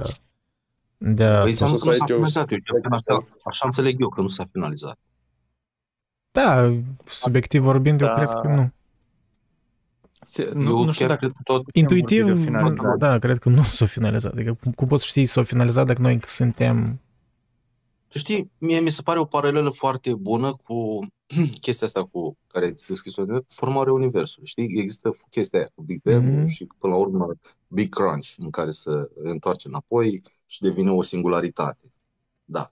E, la fel și cu chestia asta. Deci tot, tot extinde, tot extinde uh, filozofia despre cunoașterea uh, oricui, a Universului, să spunem, până la un moment dat, până unde? Asta este întrebarea. Și unde va ajunge, unde va fi uh, mintea omenească, să spunem cel puțin, dacă nu conștiința omenească, satisfăcută de cunoașterea care o câștigă prin filozofie. Unde? Când? Și ce, ce, ce ar trebui să descopere ca să fie satisfăcut? Dar eu nu văd așa rolul, rezolvarea, nu știu, satisfacerea asta finală, pentru că, I mean, look around, noi încă nu știm cum să trăim în, într-o, nu știu, împăcare cu noi înșiși și ne, vorbi, ne mai vorbim la nivel așa mai societal. Uh, pentru mine rolul filosofiei e pur și simplu un fel de metodă mai sofisticată de a analiza ce se întâmplă cu noi în prezent și poate prezici ceva, ori înțelege ce s-a întâmplat în trecut. Cam atât. Eu nu văd că va rezolva ceva. Da, nu știu. Depinde din ce perspectivă se Se referă, de fapt, la, la, mă rog, filozofia are rolul de a ne învăța cum să trăim în prezent sau whatever. Cred că e pur și simplu de, nu, nu eu chestia e că nu, eu, eu nu cred că are rolul, ea nu are niciun rol, dar întrucât ea există, noi o folosim ca și cum ar avea rol. Nu mă pentru că noi altfel nu putem. Și rol nu are. Eu am înțeles și rol nu are filozofia, că nu are rolul de a ne da, da una de alta, dar poate cineva să spună, pentru mine, pentru, nu știu, adică pentru foamea mea de dorință de a cunoaște, poate cineva să spună care e până la urmă e rolul filozofiei, adică gel, ce vreau să aflu cu filozofia? Eu, există în mine dorința asta, e clar. Cunoașterea adevărurilor fundamentale în general. Adică asta e, asta e rolul filozofiei. Și deci asta are o limită. Are o limită. Nu e vorba de o finalizare. Deci nu, nu cred că poți să vorbești de finalizare or, oricând în, într-un oricare punct istoric. Dar dacă e să vorbim de un progres, uh, dacă tot vorbeam de Kant, eu cred, gen, cred sincer că Kant, gen, a făcut, a dus filozofia la un punct în care, gen, putem să vorbim o dus la un, la un punct de certitudine mult mai mare decât era înainte. Gen, mm-hmm. Eu sunt perfect de acord cu tine și eu sunt cel mai mare fan al lui Kant, sincer. Chiar dacă da. nu sunt așa cunoscător, dar totuși, din ce știu eu. Și, nu, adică de, de un progres, dacă, dacă, dacă avem un progres de genul cum a făcut Kant, nu înseamnă neapărat că avem o finalizare, dar înseamnă că avem o direcție și avem gen o, Da, nu, un e- progres. E parcă o altă treaptă, ori altă platformă pe care discuți. Adică nu poți acum să discuți serios, da, să spunem, dincolo de memes despre filosofie, ignorând-l pe Kant. Spre exemplu. E, Nu poți, pur și simplu. Păi, Că nimeni nu, să dar e- nu e vorba neapărat că tu nu poți să ieși din paradigma lui. Poți, dar Asta da. eventual Da. oricum se reîntorce la el, măcar că să-l, ne- să-l negi, Mă rog. pentru că el era așa de important Asta e- pentru timp. Nu e, at- de, de, fapt, ce, de fapt, ideea e că el a, a mutat, filozo- a mutat certitud, punctul de, în care noi putem să spunem cât de cerți suntem. Mm. Asta e faza. Adică, Sunt definit mai clar. Bine, dacă nu mă înșel în critica rațiunii pure, spune Kant că da, sa- dacă mă înșel, vă rog să mă corectați, eu accept. Adică e ok. Adică chiar vreau. Uh, Ideea este, spune așa, că există despre universul cognoscibil, care, așa, și universul uh, care nu, poate, care nu a fost cunoscut și cum ar veni un fel de limită între cele două universuri, cum ar veni, este un, un uh, loc, să zicem așa, așa cum am înțeles eu, este un loc la care uh, nu, nu adică este un loc perpetu, adică să este în funcție, este dat pentru mintea omenească, mintea omenească ca să-l descopere într-un mod etern, cum să E- spun. Cred că e un fel de metaforă la fenomenologie. Clar, clar că e metaforă. eu, uh, din ce știu, mă rog, de, dacă vorbim de limite, uh, Kant are distinția asta între limite și granițe. Gen, mă rog, în, în germană e Schranken și Grenzen, dar în română cred că e traducere bună, limite și granițe. Că gen, uh, există um, chestii pe care noi nu le putem înțelege deloc și există chestii pe care noi le putem înțelege, dar le, dar le înțelegem până la un anumit nivel și rațiunea noastră ne permite să ne dăm seama că există și alți, astea, s- nu, limitele sunt, sunt, chesti, sunt cumva uh, locul unde noi nu avem acces, gen, pur și simplu îți dai seama că nu avem acces, dar granițele sunt ceva care, nu, lim, sunt marginile unui concept la care noi putem să ajungem cu rațiunea și ne dăm seama că de fapt există ceva în afară. Ce mi-a a dat plăcut și mie la exemplu. Kant, ce mi-a plăcut la Kant și sunt de acord cu tine, dar ce mi-a plăcut la Kant e la, că el a spus așa, că el, că există universul cognoscibil unde lucrurile pot fi cunoscute, pot fi, dar mă, ne gândim la dacă e posibil în matematică, știi? Deci poate fi cunoscut dacă e posibil sau nu e posibil în matematică, poate fi cunoscut la nivel informațional. Există gra, granița aia de care tu spuneai, de fapt, de fapt, de care Kant spunea, dar el, ceea ce mi-a plăcut la Kant, el spune că el recunoaște, el chiar Kant spunea, sau ce puțin așa am înțeles eu, că recunoaște că dincolo de acea graniță, spune că el cu, cu rațiunea lui, că de aia se numește critica rațiunii pure, cu rațiunea lui nu poate să spune nici că există ceva, nici că nu există ceva. Adică, adică de asta, Exact, faptul dar că da, da, poți să-ți imaginezi, gen, o limită ar fi, de exemplu, să, să- că nu poți să-ți imaginezi un, un, uh, un, un cerc pătrat. Asta e o limită a minții. Dar o graniță ar fi, de exemplu, uh, nu poți să imaginezi un uh, spațiu infinit. Tu poți să conceptualizezi într-un anumit sens un spațiu infinit, dar nu poți să, v- să vezi în fața ta, gen să percepi cu intelectul, intelectul ca opus a rațiunii, gen intelect versus rațiune. Cu intelectul nu, nu poți să percepi uh, un spațiu infinit, dar poți, să poți să ai o idee despre un spațiu infinit.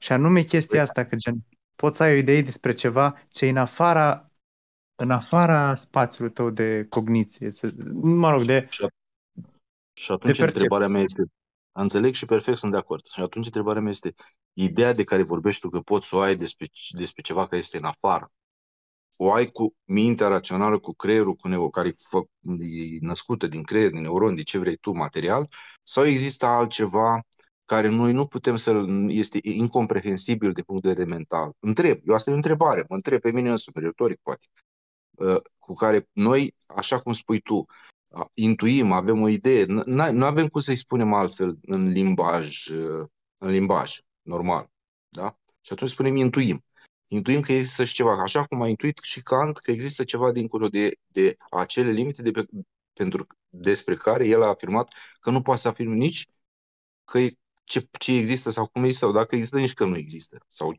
ce natură are existența aia, dacă, dacă s-ar putea numi existență. Și atunci, de vreme ce omul a ajuns la, prin, prin uh, forțele lui mentale, capacitățile lui mentale, nu forțe, capacitățile lui mentale, a ajuns la o anumită limită și a dat seama de ea, mental vorbind, el cu, cum și-a dat seama că ce există sau cum, cum și-a dat seama că poate să mai, că poate, ipotetic vorbind, că e posibil, cum e posibil în matematica, e posibil să mai existe de limita aia și altceva. Cum, cum și-a dat omul seama? Cu ce parte a, a structura a omului? Cu ce? Cu piciorul, cu creierul, cu ochiul, cu mintea, cu ce Dumnezeu? Sau conștiința, poate. Nu știu. Mă întreb. Păi, cu mintea, dar cu rațiunea, dar deja originea rațiunii, cred că, nu știu, nu-i, nu-i cu tot respectul, eu, mi-aș, eu, eu mi-aș la Kant n-am văzut, n-am văzut, uh, n-am auzit să vorbească despre originea rațiunii. Mereu e de Da, funcție. da, nici eu, nici eu. Dar eu mi-aș permite, cu tot respectul de altfel, să te contrazic nu în spirit de, contraziție, de contradicție, ci așa cum, cum înțeleg eu, să spun cum înțeleg eu treaba. Eu cred că, într-adevăr, cu mintea, unde a ajuns Kant, a ajuns cam la o limita sau graniță, sau cum vrei să spui, unde poate mintea ajunge. Dar eu cred că și de vreme ce Kant explică în, într-un anumit mod că poate exista ceva, poate exista sau poate nu exista, dar poate exista ceva dincolo de dincolo, cum s-ar spune, și, și totuși noi înțelegem despre la ce se referă Kant, eu cred că de vreme ce noi înțelegem și vorbește pe același pe limbaj comun tuturor oamenilor care, au, care posesori de conștiință, nu de rațiune, că așa am putea vorbi același subiect cu ChatGPT, un ChatGPT de peste un milion de ani. Și nu cred că ar înțelege despre ce a, ce, ce a vrut să spună Kant în critica rațiunii pure. pure. Înseamnă că există mm. ceva pe care doar... Așa, asta, asta este o, nu știu cum, o ipoteză deja e prea riscant. Dar să zicem că n-am alt cuvânt la dispoziție, o ipoteză prin care eu presupun că conștiința poate să treacă dincolo de limita descrisă de Kant. Bă, înțeleg. Mă rog, cum își spune Vlad în, uh, pe YouTube aici, uh, când ajungem la limita rațiunii și intuiției, inventăm orice de acolo, uh, Dumnezeu, noumen, etc., nu contează cum numim. Da, doar era distinția la Kant între fenomena și noumena. Dacă rațiunea nu poate cunoaște noumenul, atunci când rațiunea vorbește despre el, e doar o speculație. Bă, dar e, e, e așa estetică chestia asta cu numen și fenomen, adică... Wow. E, pe bune, mă, ce râzi? Ai Da. citit tu Kant, știi de astea? Tipul ăsta, Vlad, când au zis în comentarii că numen, virgulă, Dumnezeu a avut anumită furnicătură, o plăcere A, să le pună de care rând nu la vrea, rând? nu vrea să ne zic. Asta e alt Vlad, să nu încurcăm cu Vlad care e question. Ai un concurent, Vlad. Trebuie să Ești cam, intrați. ești cam la limita bunului simț, sincer, după comentarii. Da, Dumnezeu, cred că- Dumnezeu ajută pe asta numen. Eu cred că ceea ce se referă dincolo de dincolo, cum se spune, cum spune lumea aici și așa, cred că asta se poate înțelege la nivel de qualia, nu rațional. Adică rațional e foarte bine, nu trebuie să renunțăm la rațiune, ar fi o, o crimă, nu știu, aș spune împotriva umanității, că n-am alt cuvânt mai, cuvânt mai grav să spun, să renunțe omul la, la propria lui rațiune sau ceva. Dar, în același timp, după cum și Kant Kant admite că există lucruri care nu pot fi comprehensibile, dincolo de limita de care discutam adineori, în același timp trebuie să admitem că, că anumite lucruri pot fi înțe- înțelese în ghilimele, dar pot fi trăite ca și la nivel de qualia. Cum e, să zicem așa, un exemplu prost, dar n-am altul la dispoziție mai bun, cum e iubirea. Eu dacă aș spune, să zicem, despre iubire, să facă, să trăiesc, să zicem, 1000 de ani și 999 de ani aș scrie o carte extraordinară de, de, inform, cu informații detaliate, studiate, workshop-uri, nu știu ce despre iubire, și aș spune unui om și la sfârșit, la- ai înțeles ce e iubire? La sfârșit la, aș întreba. Ai zis, Eu la sfârșit, da, cred că am înțeles. După 999 sau după 1000 de ani. Dar dacă, spre exemplu, ar, s-ar îndrăgosti omul la pe loc, prin coalia dragostei, după, și după, zicem, un minut sau o oră sau o zi, și l-am, l-aș întreba, tu acum ești îndrăgostit de fata asta, să zicem, băi, că e un băiat, ești îndrăgostit de fata asta, îi înțelege acum ce e iubirea? El a zice da, fără să mai fie nevoie de alte explicații și nici, și nici n- măcar n-ar mai avea uh, a, acea dorință care o avem noi toți aici în grupul ăsta de discuții să discutăm despre treaba asta. Pentru că el cunoaște, prin coalia. Înțelegi? Prin Asta limbaj mai simplu, prin Ce senzații, asta, prin uh, senzații, prin emoții, dar nu prin rațiune, ai putea spune. Ce e asta Nu cu Alia? Uh, Poți să te uiți pe Wikipedia, nu, dar ți-o spun cu cuvintele mele, adică Wikipedia explică mai bine. Cu alea este, spre exemplu, ceea ce, uite, hai să dau un exemplu, că nu pot să da. Exact, tu, prin, uite, spre exemplu, eu, tot se presupune că n-ai, n-ai gustat niciodată miere de manuca, dacă ai, dar ai auzit probabil, e cea mai scumpă miere, nu știu ce. Dar eu spun că am gustat-o și eu îți descriu și îți o așa și spun că e extraordinar, ai și două orgasme după ce mănânci miere de manuc, este ceva fantastic. Ok, tu zici, interesant. Dar de oricât de mult s-aș explica, tu nu ai cum să înțelegi la nivel, uh, la nivel de conștiință, nu la nivel rațional. Asta e adevărul. Deci singura modalitate să o înțelegi la nivel de conștiință este, după părerea mea, care nu se bazează pe știință, nu e o părere, pur și simplu și eu. Așa? Este să guști mierea, mierea aia și să ai coalia experiență. Adică oalea este un fel de experiență. Să ai experiența uh, uh, contactului uh, uh, tac- gustativ și tactil și vizual și din toate punctele de vedere cu miere. Mierea de manuca. Altfel putem să vorbim discuții. Calitatea experienței, spune Vladă încet. Qual e co- Bun, calitatea bun, bun. experienței? Asta este. Adică, da, e ca un fel de... Dar nu e la fel pentru oricine. Absolut, absolut, Da, nu. absolut. Da. Dar uite care e treaba, spune Vlad în chat. Limita aceea se tot mută, deci acum avem niște lucruri pe care le numim în sine, iar mâine vom avea altele. Da, asta e similar cu citatul ăla lui Scott Soames, care anterior l-am citit. Mm, Da, deși cred că Kant ar spune nu. Eu nu sunt de că- acord, dar Da, nu o Kant să, n-ar nu o fi de să acord. dezvolt. Gig- Giga chat, uh, don't agree, walk away.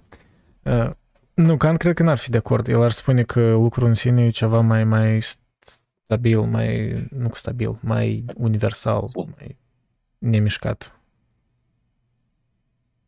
Intrinsec. intrinsec, da. Uh, Cred că cu ajutor, cum spune, cu granița aia care se tot mută, asta se mută doar pentru minte, minte. Adică Mm, mintea Da, întotdeauna da, da, va avea- da. E ca, nu știu dacă a jucat cineva în strategii de astea vechi, din gen, nu știu, în care știi, este fog of war, ori cum se numește, știi, tu de- descoperi mapa ori teritoriul pe care joci am, mergând, știi, adică inițial totul e într-o ceață. Păi așa e și cu cunoașterea, ai putea spune. Adică ți-ți pare că lumea crește, ori că mai multe chestii apar care nu le știai, de ele pur și simplu erau mereu acolo, pur și simplu tu nu le percepeai. Că nu aveai Eu cred acces. că asta este ceea ce descrii tu acum, este cunoașterea mentală care este exact așa cum o spui tu. Dar cred că omul deja, el, el uh, are un, uh, un, un fel de, cum spune Kant, că mie ți-am spus, mie asta e, sunt defectul meu. Îmi place foarte mult Kant. Eu cred că asta e un fel de, de adevăr a priori prin faptul că, faptul că, nu prin faptul, ci faptul că în afară de cunoașterea asta care se desfășoară uh, înaintea ochilor minții, există un adevăr a priori care era, era deja acolo dinainte de, dinainte de orice. Dinainte de, de, din, dinainte de orice. Dinainte de timp, ca să zicem așa. Mhm. Și pur și simplu omul îl perce- o, cred eu că îl percepe nu, nu logic, că de a, dacă l-ar percepe logic n-am mai, n-am mai discutat pentru că l-am înțelege și gata, am plecat acasă. Dar îl percepe la nivel de experiență, că toți, uite, noi toți vorbim despre Intuitiv. conștiință sau de coală. Intuitiv. Da, să zicem, să- intui, intuiția se leagă tot de minte, nu de, cuno- nu de conștiință. Dar dacă, dacă, dacă De noi am acord, da. ști despre ce este vorba când vorbim de conștiință, n-am mai discutat, dar totuși noi vorbim toți și toți filozofii de, la, de când au fi fost ei și până azi vorbesc de conștiință, să zicem. De ce toți, de ce toți se referă la... Toți sunt nebuni și vorbesc despre un lucru care nu există? Toți? Inclusiv eu? Eu nu cred, nu cred că vorbesc, uh, că Platon, de exemplu, vorbește despre conștiință. Bine, el uh, nu form, nici nu cred că exista termenul de conștiință. Eu nu știu, chiar nu Nu, știu. nu, exista normal, poate, nu, nu știu. nu e vorba de termen, dar nici măcar conceptul, nu cred că la gen, Dar nu înseamnă că conceptul de nu aveam. acum când Dar de unde Da. vii tu, mă, cu ideea asta? Dar atunci metempsicoza ce e? Nu, Asta nu mă Metempsihoza- bag la chestia asta, asta sunt trucuri. Amintește-mi ce înseamnă metempsihoza, că ne amintesc Sufletul. termenul. Da, sufletul. da. sufletul care trece de la un... Păi, Da, psiche dacă- vine de apropo, la minte, nu? Acum citiți, dacă citiți Ulise, este la început partea aia în care uh, Bloom uh, vorbește cu soția lui și soția lui îl întreabă ce înseamnă metempsihoza și el îi explică. Deci ajungeți în partea Ah, ok. Încă n-am ajuns, am început să citesc capitolul ăsta cu, cu Bloom, dar încă n-am ajuns în momentul ăla. Da, Platon vorbește despre suflet care se cheamă psyche. Da, suf, suflet ori minte diferit poate să fie interpretat. Psychoanalysis. Da, psychoanalysis, analiza sufletului ori a minții, te spune.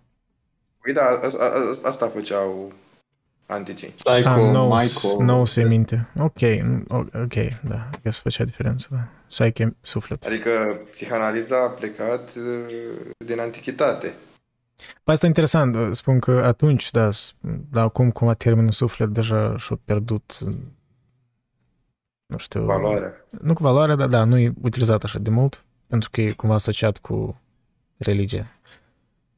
Și Da, de aia, cred că acum, da, ne gândim la psyche ca minte, deși inițial era suflet. Ai cum, măi. Ideea este că, spre exemplu, termeni precum suflet sau conștiință sau Dumnezeu sau știu ce, termeni ăștia ciudați, ăștia nu cred că pot fi definiți din punct de vedere logic, prin natura lor. Dacă l-ai definit, deja nu mai vorbești despre lucrul ăla. Dar în același timp toată lumea vorbește despre lucrul ăla cu, cum să spun eu, cu, cu înțelegere în sensul ilogic, adică mai mu- nu- altfel decât logic, într-o altfel de înțelegere. Adică eu dacă vă spun vouă despre Dumnezeu, Păi, uite, m-am întâlnit cu Dumnezeu pe stradă. Bun. Voi înțelegeți despre ce vreau eu să spun, chiar dacă nu credeți și bineînțeles, foarte bine că nu credeți, dar vreau să simt. Dar dacă eu îi- i-aș spune lui ChatGPT-ul de peste 2000 de ani, care e mai deștept decât ăsta de acum, băi, eu m-am întâlnit cu Dumnezeu, Dumnezeu de peste 2000 de ani, el nu înțelege. Că are cu ce? Eu Să cred aibă că coalea. la mod așa superficial, um, faptul că noi, dacă noi discutăm despre ceva, ori că percepem că ceva este acolo, înseamnă că este ceva acolo. Și noi încă nu putem defini asta. Ori nu știu, ori este, ai putea spune în mod mai naturalist, biologic, că este ceva în mintea noastră care ne predispune să, uh, să ne gândim la ceva care pare comun între noi. Da? Adică creierul nostru biologic așa e format, că e ca el um, oferă Să spațiu inventeze pentru sufletul. s- resurgența anumitor percepții comune. Adică să inventeze sufletul, noțiunea de suflet. sau Da, ai trăirea putea de spune suflet, să așa, inventeze dacă trăirea. ești naturalist complet, știu, nu știu dacă naturalist cuvânt potrivit, ești așa, da.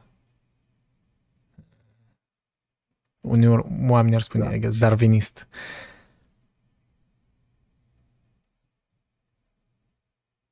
Cumva, da, e, parcă o explicare prea simplă a realității îmi pare, știi, parcă it's um, shortcut.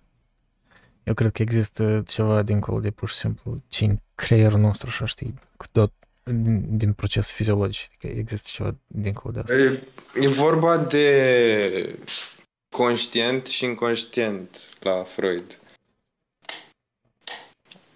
Acum, inconștientul nu știm uh, uneori cum...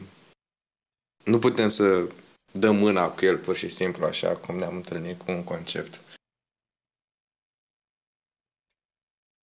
Da, dar inconștientul, conștientul clar lucrează cu noțiuni logice, dar inconștientul lucrează în marea ma- majoritatea covârșitoare tot cu, tot cu noțiuni logice, tot că nu poți să, spre exemplu, dacă ai un vis în care e inconștient, un vis inconștient, pe acel vis, cum se întâmplă? Visul ăla, uh, el, adică dacă visezi un deal sau că zburam, astea sunt noțiuni logice, că tu aveai aripi și zburai și, și asta eu, adică să, să ia o formă logică noțiunea, uh, chiar dacă e inco- e inconștient, nu? Așa zic eu. N-aș spune logic, pur și simplu sunt reprezentări a ceea ce ai văzut în realitate de obicei. Pur și simplu poate să fie Da, combinat într-un dar mod logic. bizar în care nu are vreun sens de obicei în visuri, dar Da, de obicei e ceva ce ai văzut, ori ceva ce ai, ți-ai imaginat. Corect, corect. Nu, dar uite, pentru Freud a avut un sens de, a- în sensul de a decripta uh, acest, uh, când ziceai că nu are logică. Și, corect, Mm. acel ilogic de a fi decriptat și de a fi chiar, chiar mai mult Nu știu decât dacă atât, de a-i logic e da un cuvântul sens. potrivit, are o anumită explicare, poate. Logic e cam puternic, așa, parcă ce, cert. Cel puțin mintea Da, mea așa bine. e. Are o explicare, parcă, o cauză.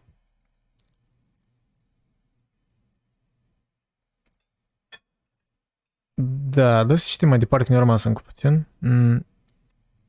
Deci, în acest sens, progresul face parte din filosofie. Indiferent dacă o anumită teorie este acceptată sau respinsă, ea se păstrează în sublimarea sa în filosofie generală.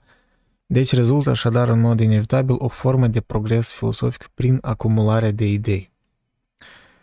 Și deci ultima, mă rog, ultima formă prin care el crede că există progres e progresul prin interiorizare și exteriorizare dialectică.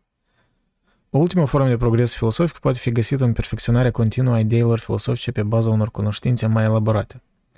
Progresul filosofic nu este doar cumulativ, ci și dialectic, ceea ce înseamnă că în formularea noilor teorii le integrează pe cele mai vechi.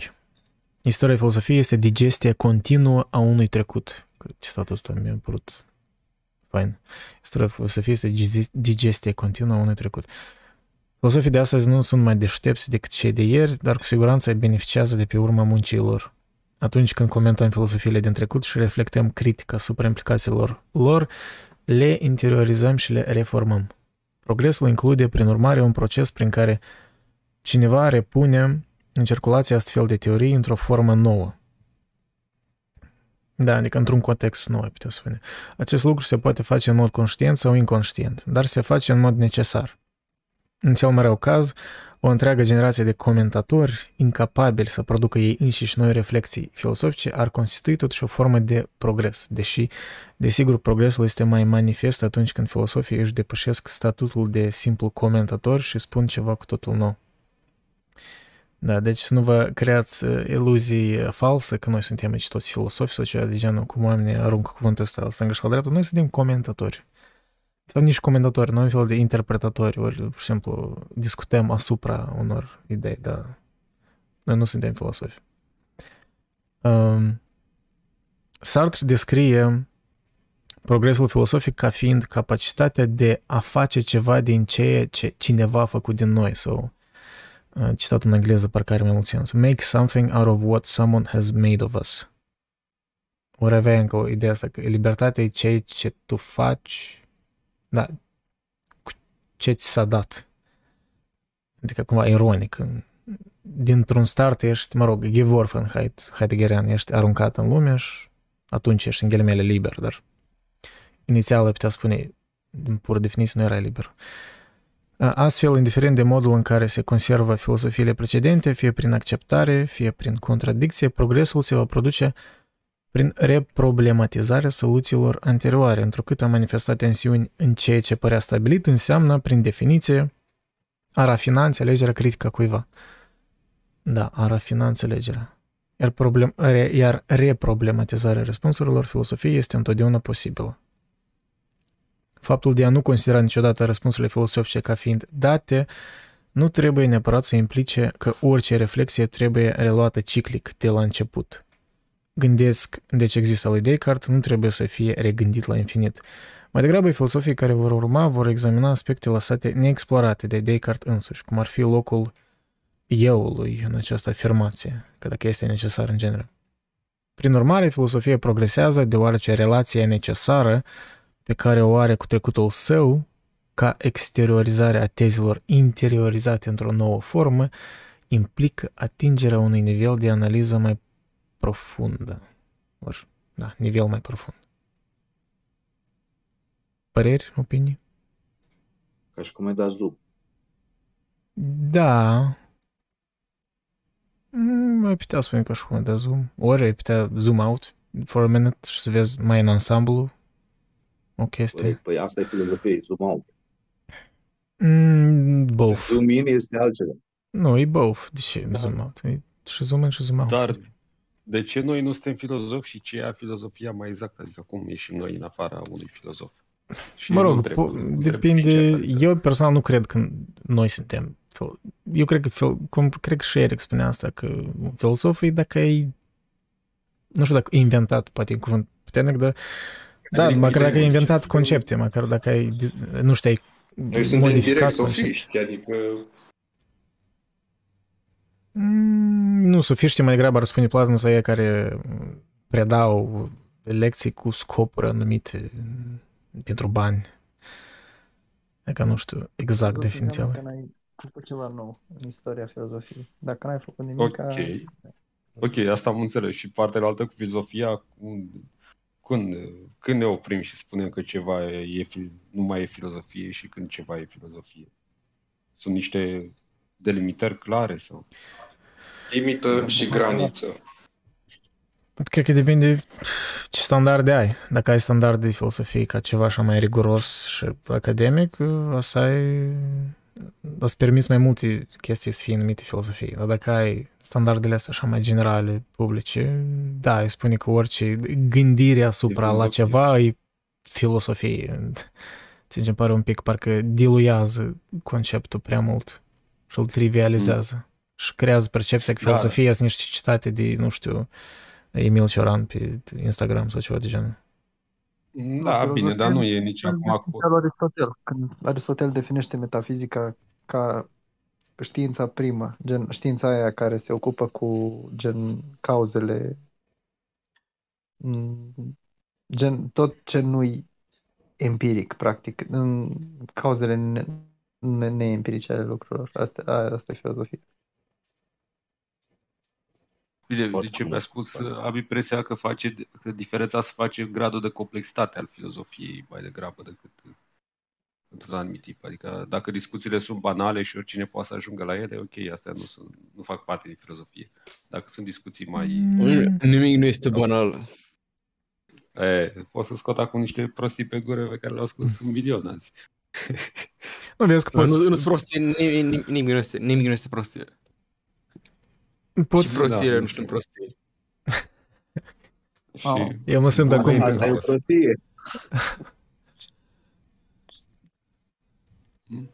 Octavian, cred că tu nu, și nu cunoști pe Vlad, el uh, iubește...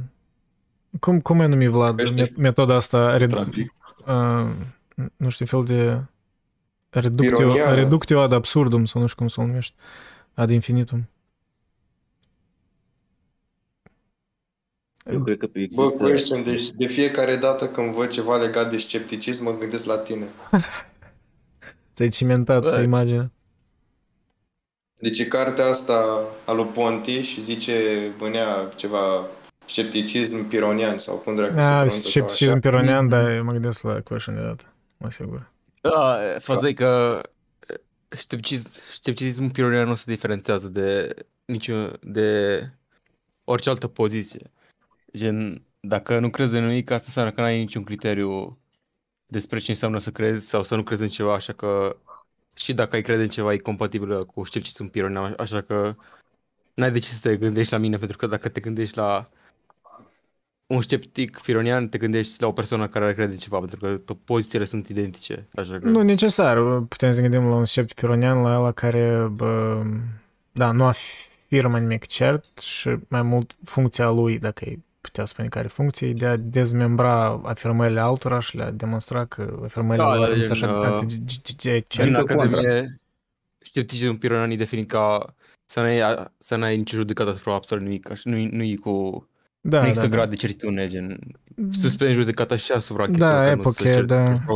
E ca un fel de suspendare perpetuă a judecății. Da, Ce e un fel că... de non-poziție, da, adică e un fel de non-sens parcă țeperea. Da, deci dacă n-ai poziția asta, asta înseamnă că ești compatibil cu orice altă poziție, din cauza că n-ai criteriu mm. asupra... Dacă ce n-ai poziție, asta este asupra... poziția ta. Asta este poziția ta, asta e filozofia nu, ta. Asta e... Nu asta e chestia, că dacă n-ai poziția asta înseamnă că n-ai criteriu asupra ce te, ce te diferențiază de o poziție, de altă poziție față de a ta, pentru că suspendi judecata asupra ce înseamnă să ai o poziție și, și să ai criteriu asupra ce te diferențiază de altă poziție care, să zicem, dacă, dacă ești uh, sceptic pironian, poți să crezi în Dumnezeu fără probleme, pentru că asta nu te face, nu, nu contrazice scepticismul. Adică tu vrei adică, să spui că dacă la nivel, la nivel mental, la nivel da, mental da, ești identic cu un sceptic. Ok. Eu dacă spun ție că am 3 metri, tu o să spui da, ai 3 metri și dacă, nu știu, următorul spune că de fapt am un metru, tu o să spui că da, am un metru? Sau dacă eu spun ție că am 3 metri, tu o să spui nu, nu ai 3 metri. Sau cum? Păi, ce mă întrebi? Care deci, întrebarea? Filozofia asta pe care o descrii tu, dacă tu ai, uh, ai vorbi din perspectiva ei și eu ți-ai spune ție că eu am 3 metri, vin ați spune, uite, eu am 3 metri. Tu ce mi-ai spune mie? Mi-ai spune că am 3 metri sau că nu am 3 metri? Mai crede sau nu mai crede? Aia, ce, care ar fi poziția ta în afirmația mea? Uh, probabil că nu te-aș crede.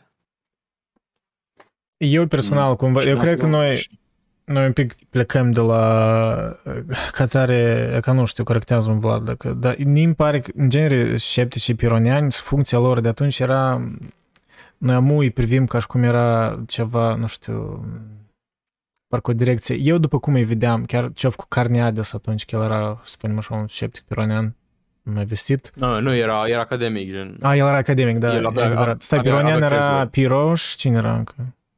Uh, Sexus și Sexus mai mulți alții de Empiricus. aia nu sunt nu considerați uh, Ok, nu da, se de știe fapt, dacă e, a e fost. distinție interesantă, că, că sceptici și academici parcă,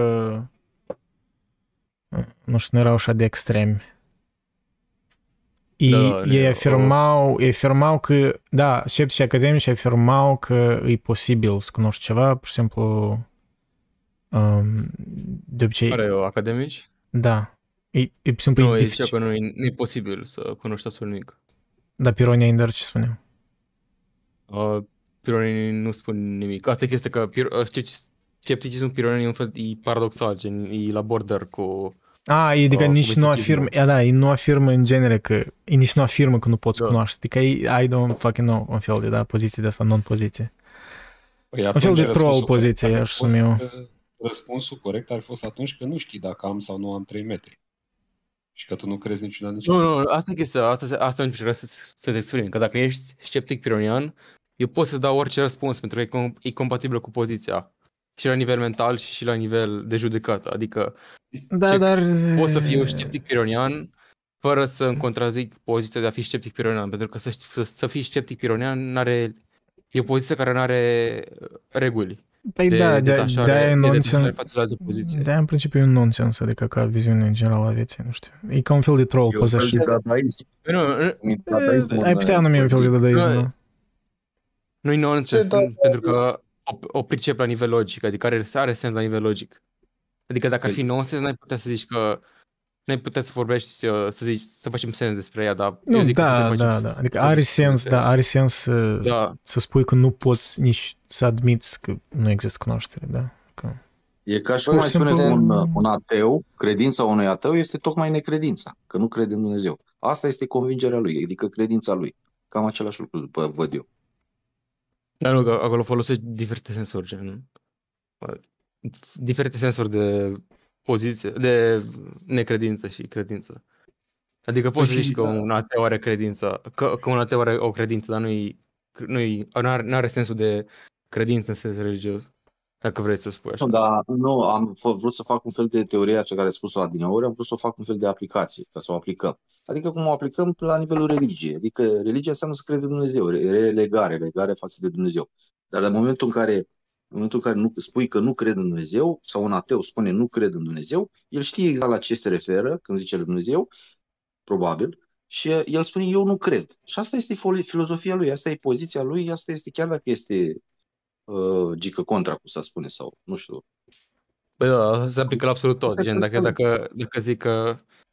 Adică se aplică la orice poziție. Adică po- eu pot să am credință că mâine merg la cumpărător și mâine nu mai merg la cumpărător, așa că în momentul ăla nu mai am credință că mă duc la cumpărător, așa că po- tehnic toți suntem gico contra ceva. Adică, Păi asta e, asta Da, e, asta e, e asta e, clar, asta e, clar, asta e, clar, natu- trebuie. asta e natura minții dualistă. E întotdeauna mintea uh, va fi, un- în, în mintea umană întotdeauna există un gică contra, care își pune întrebarea pentru a face un double check dacă ceea Da. ce are în față este sau nu este real. Încearcă să... Nu mi se pare că e vorba în dualism, aici e vorba doar de relativism, din ce unghi privești. Că poți să A- privești ceva ca fiind absența a ceva sau surplusul din nimica. Deci eu, eu am găsit în, uh, în notele mele distinția asta între sceptici, de aia că sceptici și academicieni, adică noua academie din, din care era și Carneades, ei susțineau că cunoașterea este imposibilă. În timp ce pironiștii, da, vechi academie, nu sunt de acord cu nicio propunere, suspendând judecata asupra ambelor. Da, adică uh, scepticii mai noi aveau uh, funcția lor, cum, cum, își făcea, cum a făcut faimos Carneade, s-a dus în Roma și a făcut o prelegere jumătate uh, apărându-l pe Aristotel și apoi pe Platon, ori invers, mă rog, nu se minte care, în care ordine, dar ideea e că au prezentat argumente și apoi le-au negat uh, Adică au prezentat posibilitatea că poți să le negi, cel puțin parțial, pe ambele. Și că au contestat prin asta posibilitatea de cunoaștere. Da, cred că pironienii în genere ar, nici nu s-ar duce în Roma și nici n-ar avea chef să facă. Adică nu știu, pironienii sunt cam similar cu cinicii, într-o anumită măsură. Și da, cinicii probabil afirmau măcar ceva. Nu poți să zici că nu s-ar duce sau că s-ar duce din cauza că dacă suspezi judecata asupra tot, asta înseamnă că nu mai ai, că nu ai uh, un, un mare motiv să te duci sau nu. Adică e compatibil uh, ducerea ta la Roma să faci orice. Deci nu, nu contează ce faci. Adică eu pot, eu pot să spun, dacă sceptic pironian, că cred în Dumnezeu și chiar cred în Dumnezeu și asta n-ar, n-ar contrazice poziția. Pentru că dacă suspenzi judecata asupra tot, asta înseamnă că nu mai am uh, un mod de a mă distinge de unul care crede. Adică de ce, de ce să nu cred în Dumnezeu dacă sceptic pironian? Așa, un da, fel de poziție hameleonică slash trolling, to be honest. Exact. Nu, exact. nu, nu trolling, dar e interesant, pentru că nicio, nicio, nicio altă poziție. De fapt, mai este doar o poziție care are gen uh, efectul ăsta de... Uh, e paradox, dar nu e, nu e paradox în sens de contradicție, e paradox în sens de uh, cerc care se, care se finisează, gen. Am pornit de, da, de unde am plecat, adică dacă ești sceptic pironian, nu ești, nu ești diferit față de altul care da, dar mie, îmi pare, mie personal îmi pare o, o poziție plictisitoare. Pilon și de automat și plictisitoare pentru că nu ai reper. Nu, nu poți să judeci, nu poți să intri în dezbatere cu ea, nu poți să faci Poți să judeci, asta e chestia, că poți să faci orice, orice ce face păi altul care nu Da, dar come on, come on, Vlad, să fim onești, adică într-o dezbatere chiar filosofică, tu trebuie oricum să afirmi ceva ca, ca să oferi șansa interlocutorului să te refuteze, da? da? Adică care deci, sensul să nu afirmi nimic? Da, deci știi cu Pirina nu are, nu ar, adică nu ar uh, dezagrea cu asta, adică ar agrea. Da, dar uh, știind premisa lui că el nu afirmă nimic, eu nici nu pot să mă pornesc într-un mod serios să dezbat ceva cu el, pentru că nu are sens. Eu înțeleg că el nu afirmă nimic în serios. So what's the point? Da, asta, asta, nu înseamnă că, asta nu înseamnă că nu poate afirma ceva. Da, dar afirmarea aceea n-a să fie sinceră. Orice da, da, nici măcar să spui dacă tu, eu sunt un astfel de sceptic sau nu sunt. Nu poți să știi lucrul ăsta. N-ai cum să determini. E o necunoaștere totală, e haos, e un mega haos acolo. Da, se, se aplică la toate, la toate pozițiile, gen, ei nu poți să determini dacă tu crezi acum că am fost pe lună sau nu, adică nu poți să, extern, la mod extern nu poți să determini asta. Că doar tu știi dar dacă crezi sau nu. Ok, dar nu poți formula o propoziție fără început și fără sfârșit. Adică dacă amesteci toate lucrurile și nimic nu e ceva, dar este ceva, dar poate că este, poate că nu este, dar e invers, nu știu cum, e un nonsens total, e pur și simplu un delir. Da, adică trebuie pusă o logică, trebuie să te, în, în dialog, dialogul se realizează cu ajutorul cuvintelor și, pro, și propozițiilor și mai departe. Și a, lucrurile astea sunt chestii logice, puțin la nivel mental. Și atunci trebuie să pui o, o, o regulă, o, care e regulă e pusă de logică, de obicei. Faptul că, într-adevăr, uh, cum să spun eu, pot exista și exista, adică poate, pot fi, poate exista verbul a fi și în afara logicii mentale, asta e, e to be debated, but dar... Ok, de fapt eu găsesc numai un scenariu în care așa un uh, sceptic pironian de fapt are oricare funcție ca nu make sense. Ca un moderator, adică dacă e ca un moderator în care el nu afirmă nicio poziție și de fapt da, el, în sensul ăsta nu chiar dadaism, știi, nonsens total, că el poate raționa, poate să vadă argumentele, pur și simplu nu să afirme nimic. And honestly, yeah, that's kind of fair, I guess. Pur și el ca interlocutor într-o dezbatere nu poate fi în mod serios pentru că el nu să afirme nimic. Dar ca moderator, maybe, yeah. Mm. Am, am impresia că vrei să pui scepticismul pironian într-un fel de... că ar fi o poziție, dar nu e o poziție în, în sensul ăla serios. Adică nu e... Chiar nu e o poziție. Așa că dacă nu e, nu e o poziție, asta înseamnă că nu, nu are criterii asupra ce o diferențează de una de alta. Așa că, logic vorbind, pironii, sceptici pironieni pot să afirme lucrul ăla. Pot să afirme orice. Să facă orice, fa, orice fac alții. Adică da, la, mod, dar dacă, la mod serios și păi pot, sincer. Păi pot în teorie, dar dacă afirme ceva, atunci din definiție nu mai sunt sceptici pironieni, so they can't. Pe asta ca moderator, Pentru că, nu cred că fie, fie, fie, uh, ce înseamnă că, să, să negi o poziție? Ce înseamnă să negi o poziție? Să ai poziția pe care vrei să o negi, prima dată. Nu, adică ce înseamnă când eu zic eu neg poziția X, ce înseamnă asta? Adică ce concluzie retragi din propoziția asta?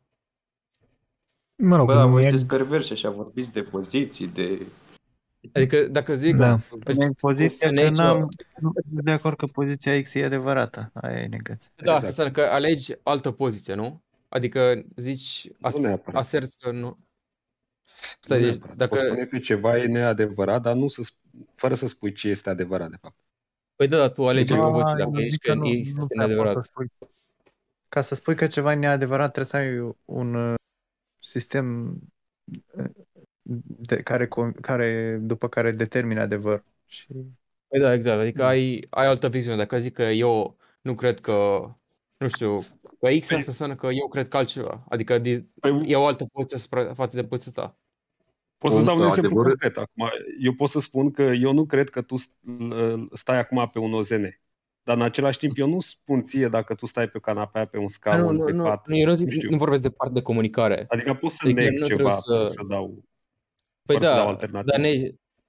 Exact, dar asta, asta nu înseamnă că tu nu ai alternativă. Adică dacă, de- dacă zic că nu, uh, nu te cred că, nu știu, că ai fost azi, ai fost azi undeva, asta înseamnă că eu cred că nu, că tu nu ai fost azi undeva. Adică dau o altă propoziție care să mă diferențieze pe tine de tine. Adică da, negarea este un mod de diferențiare a pozițiilor.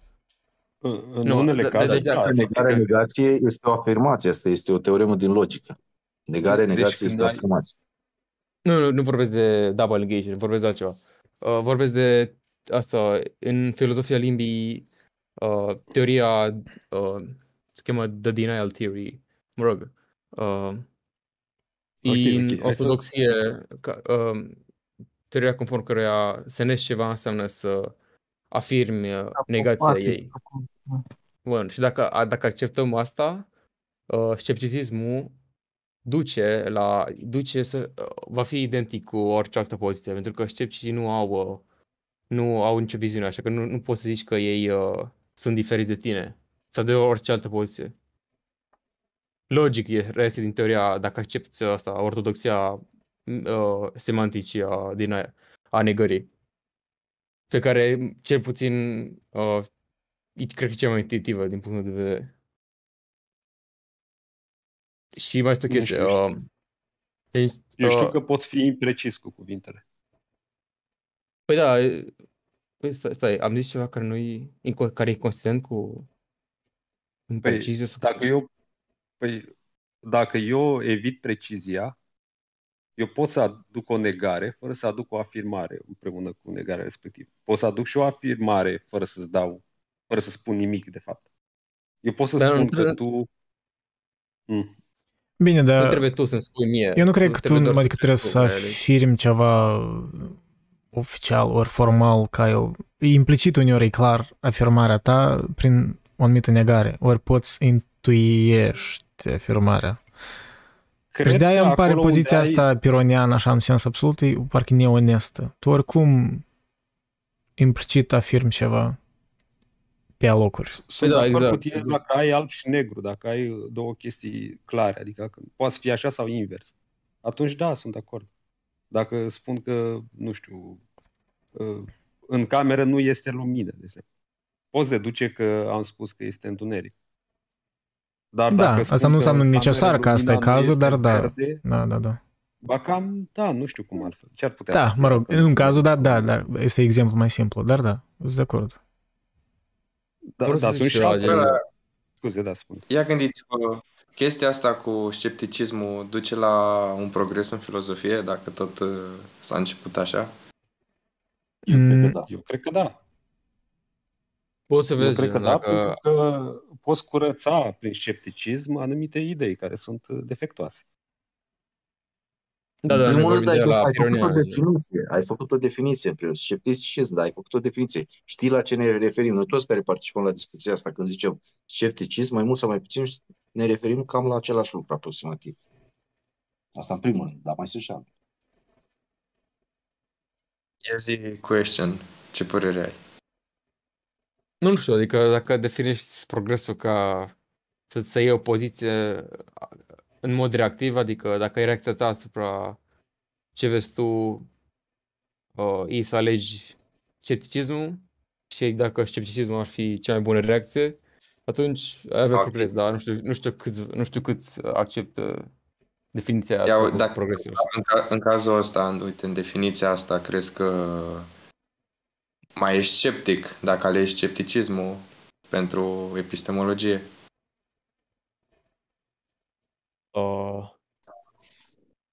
I mean, Au și dacă, sceptic dacă absolut le ești sau cum? sceptic, dacă le ești scepticismul, atunci da, ești sceptic, adică...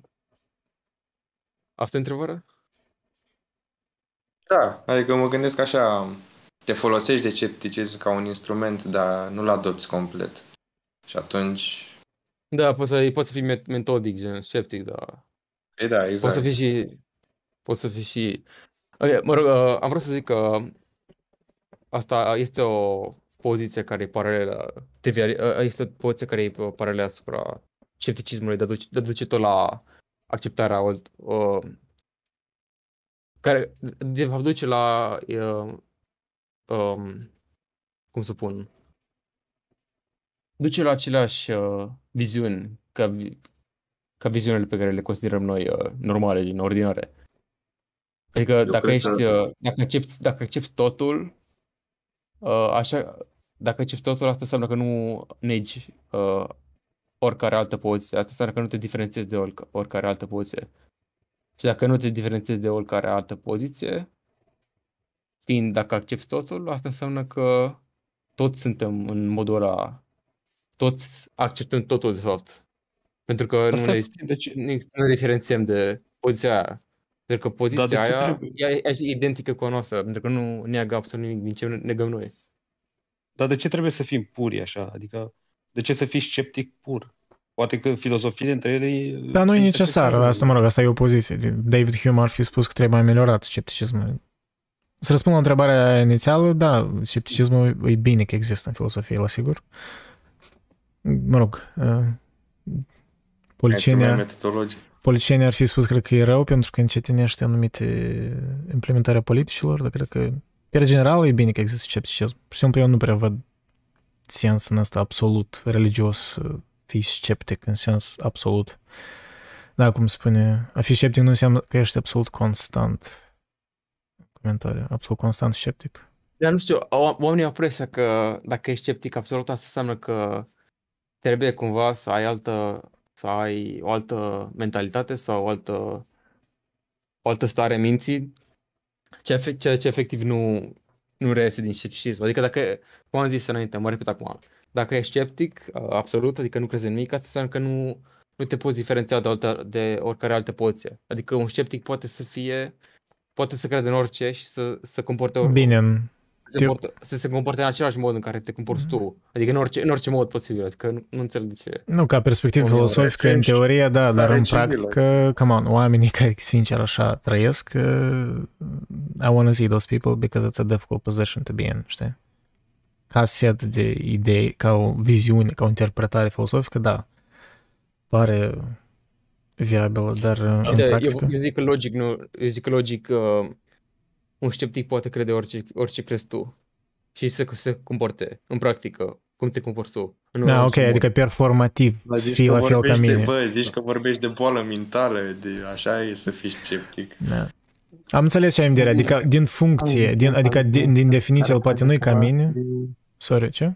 Nu, din, din definiție reiese că poți să fii ca tine în orice mod. Adică A, un sceptic poate să, Nu, mai poate să grab din creadă- funcție, crezi din, tu. din performativitate, adică nu cred că din definiție, nu? Cu din definiție, dacă Care e eu am o diferența poziție, dintre eu am un o sceptic poziție. Care crede X și un nesceptic care crede X în, în, mas- în materie de uh, raportul persoanei la ceea ce crede. Gen, că dacă E, nu e care e nicio întrebarea? diferență, care e diferența între raportul dintre persoană și ceea ce crede între un sceptic care crede X și un nesceptic care crede X? Care e diferența dintre ei? Adică, da, cum Da. îți dai seama că În unul e sceptic materie, și în celălalt nu materie de Nu, raport eu- între ei și ce cred. Păi da, nu, nu, nu, nu se diferențiază. Să- Nu poți face diferența pentru că nu, nu există o diferență. Sunt efectiv identici. Atunci ce înseamnă, ce mai ro- care e rostul termenului sceptic? Uh, uh, păi, știi analogia cu uh, once you're done with the ladder, you can throw it out? Gen, ai nevoie de conceptele astea să dai seama de concluzia lor. Adică e useful pentru că e useful din punct de vedere metodic să-ți dai seama uh, de uh, de ce, conclu- al ce concluzii duc anumite concepte. Care își dau seama că de fapt nu poate să justifice și un, ceea ce crede și un nesceptic e ăla care nu și-o dat seama încă. Eu cred că Uh, scepticul nu. este individul Adică- care a găsit o poziție utilitariană, adică el își maximizează câștigul, scepticul. Cel mai bun pariu să-l pui în fața cuiva e că se înșală când încearcă să facă ceva, că nu e corect. Cel mai Și bun atunci pariu. câștigi. Nu? Stai un Dacă pic, că- cineva vine cu o afirmație la mine și e o afirmație complicată, eu pot să ies în public să spun afirmația asta e greșită, eu nu cred în ea. Și de cele mai multe ori o să câștig. Și lumea o să uite la mine și spune, a, uite, mamă, ce mișto e asta. Și cred că așa uh, scepticii se mulțesc. Se mulțesc. Zi-mă cu ăștia. Scepticii nu pot să mulțească că, Sunt antinataliști. Că copii, copii poți să faci numai bărbat cu femeie și De Nu asta mă mă fac. gândește că scepticii vă niște Intelectual bacterii. să mulțesc. să mulțesc intelectual. Asta. Stai să stai, nu, trebuie să, Eric, uh, uh, comentariul ăla tău legendar de pe Discord de câțiva ani în urmă că scepticismul pironian e refutat cu prima factură sau ceva de genul. La lumină sau... Da. Îți vine factura la lumină, E- apoi scepticismul se duce într-o parte. Refuz uh, scepticismul cu așa. gen. Dacă ești uh, sceptic viron, poți să agrezi cu orice statement. Deci poți să agrezi cu statement. Apoi cu statement iluzie. că Bine, dar era o scepticismul glumă, viron e adică- refuzat. Da, da, problema nu, este zic- că dacă zic ești că- sceptic, nu, nu ai cum să progresezi, după părerea mea. Fiind sceptic, cum progresezi? Adică noi dăm Păi, progres. asta, asta, eu asta încerc să spun, pentru că asta, acest, asta încerc să spun, că orice afirmație crezi e compatibilă cu ce credeai înainte. Adică dacă ești sceptic, nimic nu se schimbă din ce, din ce ai făcut înainte. Adică nu, Păi nu, da, nu și în mod progres nici înseamnă schimbare. Dar nu sunt de acord cu voi. Păi Da, e compatibil. Trebuie Adică să poți, dacă ești sceptic, poți să faci orice, orice ce ai făcut înainte. Poți să faci progres dacă vrei. Păi cum, progres înseamnă Nu știu. schimbare. Dacă ești sceptic, tu îți schimbi poziția uh, inițială cu o poziție mai, mai bună sau mai rea. Progres poate să fie și negativ, știi? Păi da, da, un Progres sceptic poate să aibă orice poziție. Adică și, po- și poziția care duce la progres în modul tău, pe care vrei să înțelegi cuvântul progres. Adică e un sceptic efectiv identic cu tine. Păi de asta, Și tu ești de asta nu este... E bun, că, e bun ca în nivel, să zicem așa, nu știu, de a înțelege că există și poziția asta în univers, dar eu cred că pentru a putea progresa într-o discuție logică, nu lo- din punct de vedere logic, într-o discuție, trebuie să adoptăm o anumită poziție, trebuie să ne referim nu din, nu din uh, principiu, ci ce credem noi, după cum crede fiecare. Fiecare avem poziții diferite asupra unui subiect sau poate aproximativ asemănătoare. Da, Și eu atunci, asta ca să- încerc să spun că nu e, nu e, nu e incompatibilă poziția de sceptic cu ce zici tu. Dar nu e nici compatibil, nici incompatibil. Scepticul pironian este omul care în loc să tacă vorbește. Că e, ace- rezultatul e același. Numai că se aud... Adică tu ești scepticul niște pironian, cuvinte. după cum înțeleg eu. Adică... Nu, După cum am înțeles eu, nu știu. Dar nu, nu, să nu te înțelegi, să nu mă înțelegi greșit. Eu nu uh, dau un oprobiu public sau ceva, doamne ferește. Dar uh, e ok, e bine de, să știi că noțiunea asta de sceptic pironian e bine de, de definit cumva într-un fel, pentru ca să putem să, să, să putem să știm despre, și că există și chestia asta. E un fruct exotic Păi da. al filozofiei. Da, e un fel, adică e un fel, un fel de ex- exotism, să zic așa, din cauza că uh, e un fel de... Adică nu se schimbă nimic dacă ești un sceptic iranian, asta este. E un fel de pornești de undeva și uh, se, se finalizează cercul în același punct, adică pornești din același punct și uh, ajungi în ace- la același punct. În ce scop? Asta este întrebarea mea. Dacă răspunzi la asta, ai un milion de puncte.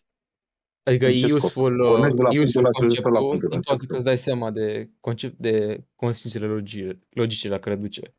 Adică de asta, de asta ține conceptul încă, pentru că e useful să-ți dai seama la ce A, atât că consecințe e duce. useful. Da, asta spuneam și eu, că e bine de știut ca să știm despre ce... Că există și așa, e fruct exotic în univers.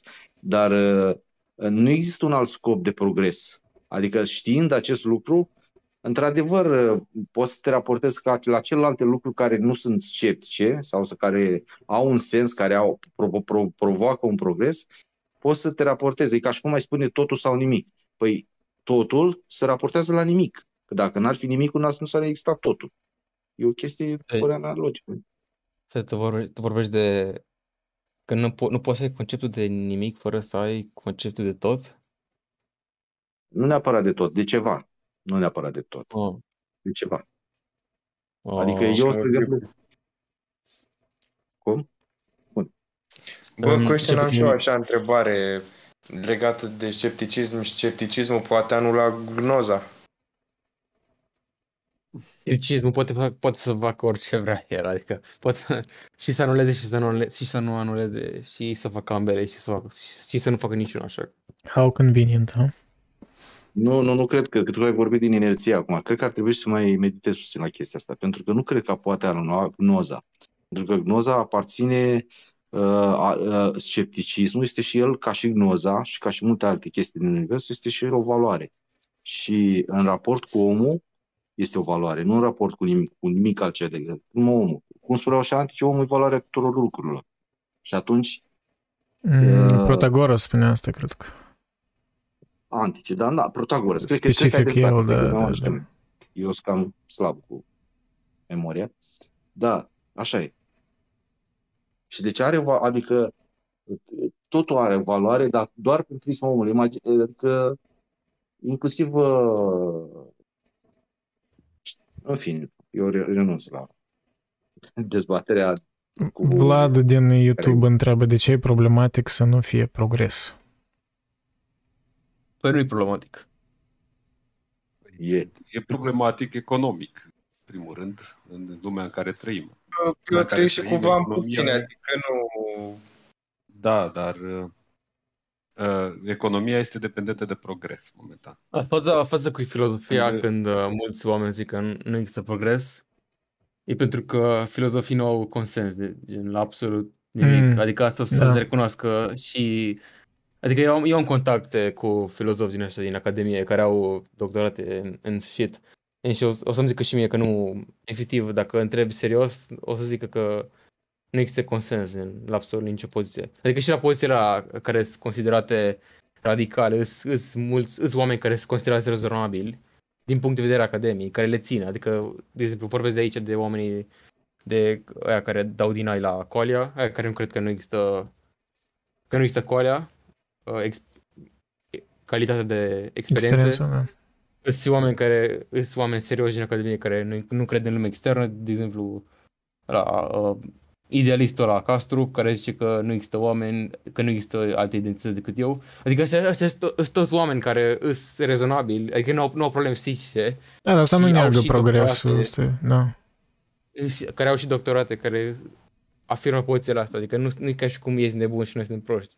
Adică Da, asta da, îți, ce- dă, îți dai seama, îți dai seama cât, uh, îți dai seama cum nu, nu ar exista progres în filozofie. Pentru că celelalte materii, celelalte materii au, au, un, au un punct de stop în care nu mai poți să zici eu, eu nu agrez. În, în, în filozofie nu există momentul de stop. Așa că nu există limite la ce accept și ce nu Da. accept. Sunt sisteme care nu pot fi oprite. Sunt sisteme ce nu pot fi stabile. Iar genul ăsta de sisteme, și cred că filozofia sau cel puțin distribuția oamenilor în cadrul filozofiei este un astfel de sistem care el dacă nu progresează, nu se menține la, nu știu, o mie de filozof, un filozof la o 10.000 de oameni, ci e posibil să fluctueze foarte tare, să fluctueze într-un mod în care ajunge la zero. Și datorită fluctuației este periculoase, e posibil să pierzi toată filozofia dacă nu mai e progres. Și sunt, economia Păi da, nu. este un astfel de sistem. Nu zic că nu e Dependent de așa, progres. zic doar că uh, natura filozofiei e fără limite, adică nu, nu ai limite la ce accepti și ce nu accepti. Celelalte materii au consens din cauza că ei își impun limite. Pe când filozofia e total opusă, așa că nu- e normal să nu, să nu existe progres gen în sens standard. Sau nu Ar este fi, ar limită fi, descoperită. ar fi anormal să existe, progres, să existe progres, de fapt, din din punct de vedere. Eu cred că există progres în, uh, că nu există progres în domeniul filozofiei ca, ca intrinsec, dar există progres în domeniul înțelegerii filozofiei. Înțelegi? În asta există progres. În Adică, istoria cum înțelegem noi filozofiei. filozofia, da, în cum înțelegem noi filozofia astăzi, diferit de cum a înțeles-o acum 2000 de ani de oricare filozof de acolo. Păi da, acum 2000 de ani nu era distință dintre discipline, așa că... Da. Da, dar nu Adică neapărat până mă și, refer până la și noție. metafizica, până și metafizica, gen de-a lui cartea lui Aristotel nu era uh, distincția asta între metafizică și fizică e recentă, adică de acum câteva sute de ani. Pentru că Aristotel nu vorbi niciodată de... Da, metafizică. Meta de e metafizică. după, după fizică. Da, adică pentru el metafizică însemna doar o altă parte din fizică. Așa Da, că, următoarea el- carte, da. sequel, the sequel. Nu e... Da, desigur. Care a fost numit de unul care a descoperit, care a descoperit că operele lui și Bine, o... dar în momentul în care există un sequel, există o diferență, nu? Dacă Mm. Vorbim. Există o Păi da, la nivel, la consecutivitate. nivel de ordine, dar nu, Nu nu, poate și atât. Dar nu doar ordine, cred că ești de... Nu, nu, nu, nu, nu. Eu, eu cred Funcționare. Sigur că Aristotel credea într-o, în ceva ce noi acum numim metafizică. Și indiferent. Asta e- mi se pare clar. Adică gen... Da, adică da, exista adică- ceva acolo și un termen încă nu exista în sensul în care noi Aristotel nu vorbea și de fizică și de metafizică în sensul nostru. Adică, da, agrez, că vorbe, vorbea și de ce vorbim noi acum prin sensul de metafizică. Zicem doar că nu era Da, distinția eu- asta între... Eu zic, eu zic că fizică și- era. Eu zic că era distinția. El diferenția știința primelor cauze de știința empirică. Adică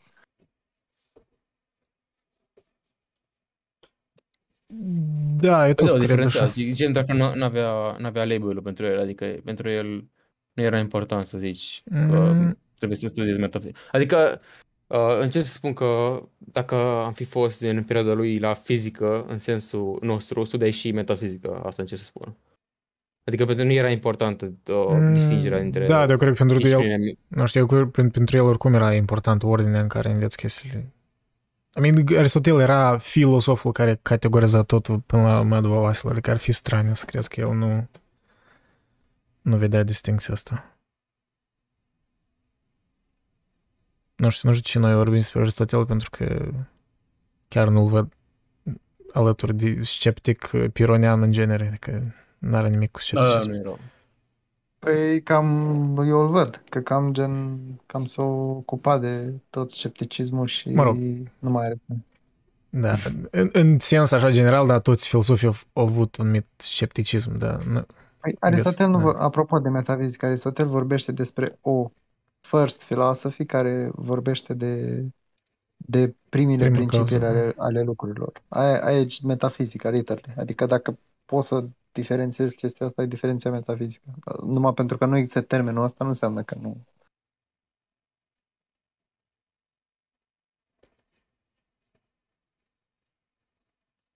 Nu.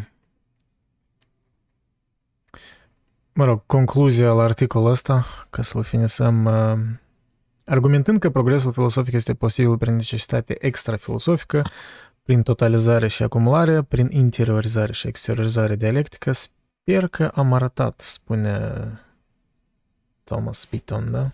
Cum o numește? Matis Beaton. Uh, Sper că am arătat de asemenea că filosofia nu poate fi definită ca un ansamblu de progrese care converg, converg către un anumit punct. Așadar merită, cu adevăr, așadar, merită cu adevărat filosofie timpul acordat. Ce rost are rafinarea dialecticii dacă filosoful este privat de posibilitatea de a atinge orice formă de adevăr? Răspunsul ar putea să se afle în alegoria peșterii a lui Platon. La fel ca prizonierul din alegorie, omenirea aspiră să progreseze spre lumină.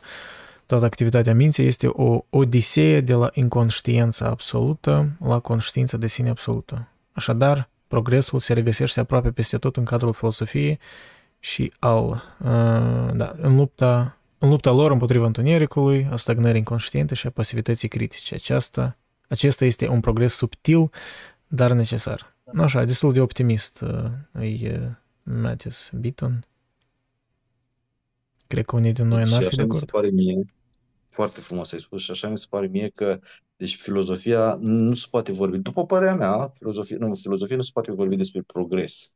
Că filozofia de acum 2000 de ani și de aceea de acum a progresat sau așa, dar în înțelegerea fi, o, o, te, filozofiei în sensul că a oricărui subiect din domeniul filozofic se poate vorbi de un progres, pentru că înțelegerea fiind la nivel mental, se bazează pe, pe experiențele anterioare ale filozofilor anteriori, cum au văzut ei, din ce perspectivă au văzut și toate astea. Da, dar Zic și pentru mine, pentru mine că astăzi și vorbești, pentru mine asta e progres. Eu cred că există progres. Pur și simplu, poate nu e așa de liniar și consecutiv, dar uh, eu personal cred că există progres. Asta, inclusiv și în toată filosofie. chestia asta e, are legătură cu cum vrei să pui un label asupra... Dar nu e unui doar un obiect, label, adică- e chiar și chestia asta de a reinterpreta, ori a, a înțelege altfel. Pentru mine în definiția mea progresul, asta e progres. E un progres, dar nu în filozofie, ci în înțelegerea filozofiei. Păi de asta către e om. filosofie, înțelegerea filosofiei e filosofie. A, și asta e adevărat. Nu știu, maybe I'm wrong. Și asta dar- e o filozofie, într-adevăr. Nu m-am gândit. De fapt, o mare parte a filosofiei e să înțelegi filosofia, adică să înțelegi uh, filosofia din trecut. Altceva ce ai de făcut viața asta, cu de 100 de ani? Mă rog, multe chestii, iarăși. Păi, Păi toți, vezi, da. dacă, din, dacă a înțelege filozofii, face parte din filozofie, înseamnă că suntem filozofii. Nu, nu necesar. Să înțelegi filosofia, nu ți faci... Am mă rog, încercat să părerea mea. trișez, Dar nu mai lăsat, da. Da, gen, cam cum eu pot să mă numesc eu filosof uh, și în același timp, nu știu, Aristotel să fie un filosof? I mean, come on, ai- eu n-am făcut niciun concept, n-am inventat nimic. E un pic bizar să mă pui în aceeași categorie după definiție ca Aristotel, de exemplu. Da? Da, E gen, din sensul dacă- ăsta spun că eu nu bine. cred că putem așa la stânga și la dreapta să ne numim filosofi. Dacă vrei să, dacă vrei să ai criteriul ăla de distingere între filozofi și non-filozofi, atunci ca majoritatea filozofilor care au trăit vreodată nu sunt filozofi, adică, adică cine, d- dacă ești din academie acum, nu cred că majoritatea o să inventeze Nu, bine, ceva ok. groundbreaking. Da, asta e... Eu aș spune așa, da, Păi, aia din chiar Academie nu academici... filozof. Da. Aia din Academie nu filozof. Eu, eu înțeleg exact ce spui tu și m-am gândit mult la chestia asta pe alte domenii și am realizat că până la urmă nu este treaba mea să mă pronunț dacă sunt, nu știu, design, filozof în cazul ăsta sau nu sunt filozof, ci mai degrabă alții trebuie să-și dea cu părerea.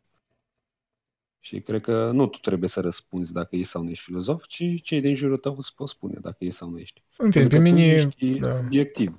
Pe mine Da, chiar ei nu mă poate că nu te deranjează atât de mult label-ul ăsta, că... Whatever. Da, și adevărul e că nici nu e important. Da. Da, chiar nu e... Mă rog. Asta, asta cu label îți demonstrează că realitatea, realitatea nu e, nu e ceva care e inerent cu labels. Adică Mm, poți, Da, poți clar. să, adică un, un exemplu clar ar fi, să zicem, dacă vrei să categorisești un obiect ca fiind consistent, adică tu ca să-l categorisești trebuie să ai dinainte uh, logica pră- vine înaintea experienței de clasificare. Adică, teoretic, tot, tot ce vezi și tot ce experimentezi Da, e consistent iar și cu este- inconsistent. Stai, tot inconsistență ce și- vezi, și consistență. Spune încă o dată, tot ce vezi și tot ce Deci tot ce experimentezi. vezi e compatibilă cu orice proprietate de consistență și orice proprietate de inconsistență. Adică eu pot, eu pot să zic acum că văd un obiect care nu e consistent, care efectiv e contradictoriu, dar în același timp e consistent și să zic că pot să văd un obiect care, e co- care e consistent. Din cauza că din def- eu pot să definez, pot să definesc experiența ca având proprietate de contradicție sau pot să o definesc ca neavând proprietate de contradicție. Adică experiențele și tot ce Ok. vezi în lume po- e, consistență, e consistent cu și, și cu contradicția și cu și, cu- și cu uh, consistența. Da, dar de importanța label-ului nu are treabă cu asta. De exemplu, uh, pot spune că Pământul face parte din sistemul solar, este o planetă în sistemul solar. Este important dacă mă uit la stele acest label, dar dacă mă uit la furnici, pe jos nu este important. Nu, nu este un răspuns general valabil Da, dacă dep- label da, depinde de sau nu punctul este. de referință, ori de contextul Da. în care e discutat. Exact. Da, adică, mă rog, nu cred că asta e ceva tare contestabil.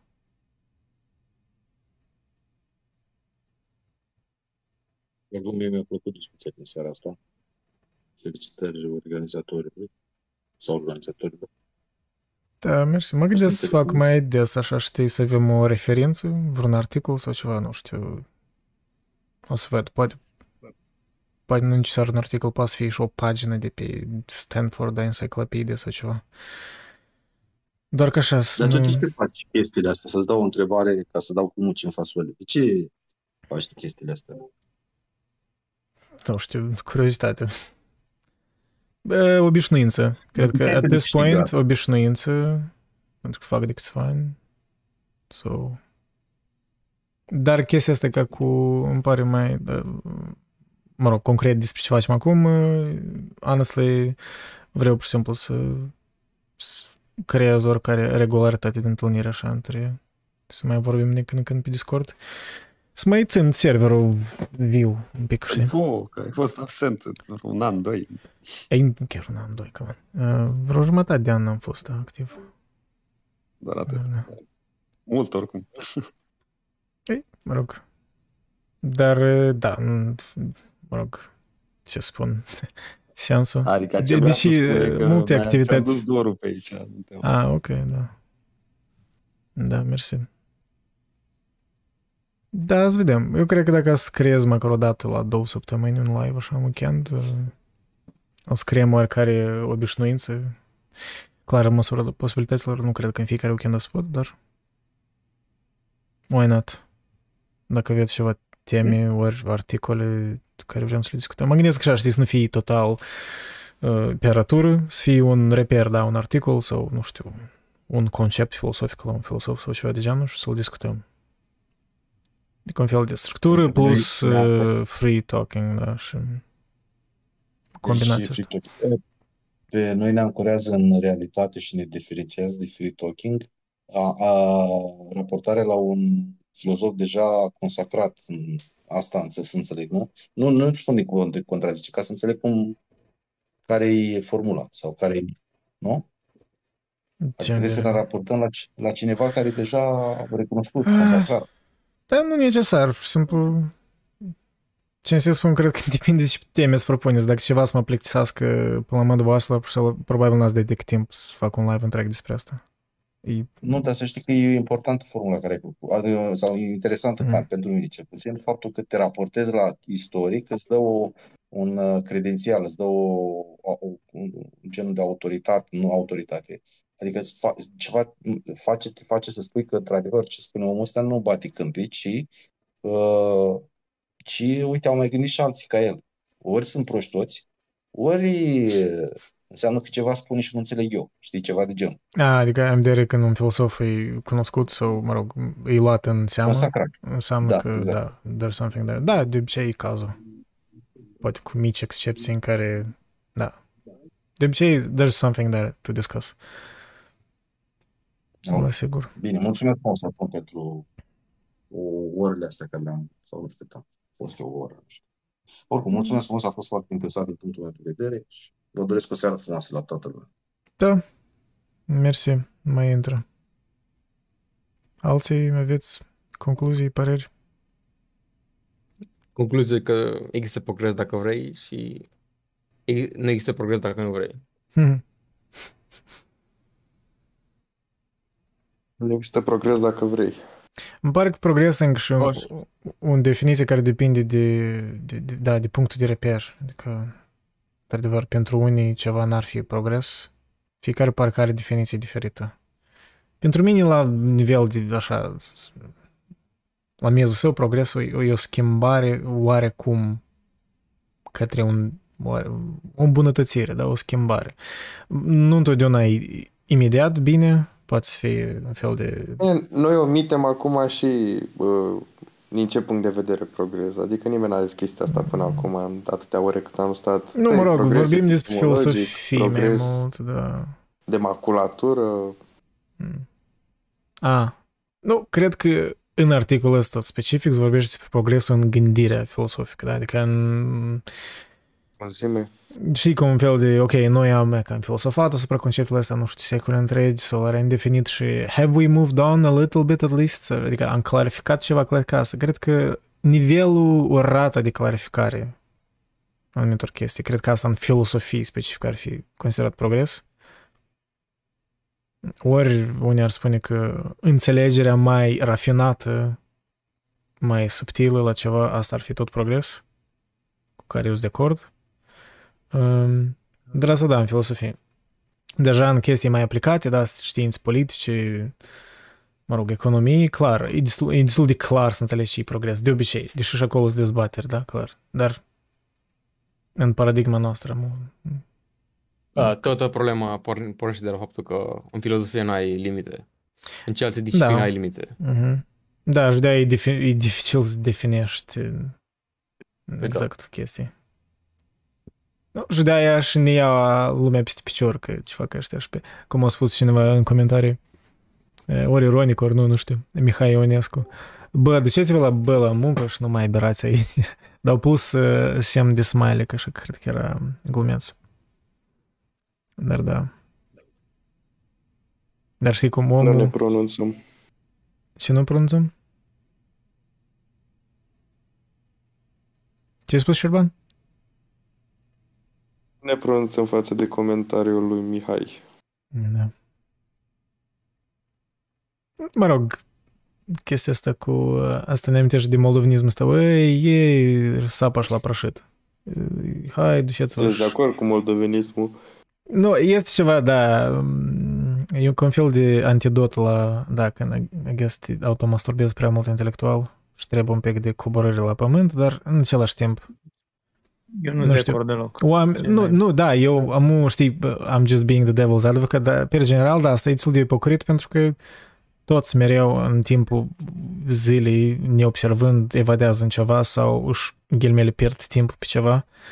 Oamenii aceia care cred că ei sunt tare practici, nu știu ce, nu știu, vin după lucruri și își pierd timpul privind niște seriale care au fost făcute din concepte, din niște idei Adică e o fantezie, da? Ei vedează într-o fantezie. Și pentru unii, poate, nu știu, tot uh, preocuparea asta cu filosofie e altă formă de fantezie. Deși n-aș spune că e atât de fantezie.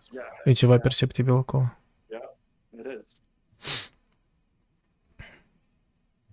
Noi suntem civili până la urmă, noi visăm, Tony. Da, wow. ia zi, Tony, dreptul civil. Dreptul civil. Nu, nu civil în sensul ăla, civil în sensul, nu știu cum zicea Thomas Mann, muntele vrăjit. Civil, civil ca în polis. Civil ca opus al militarului. Mm.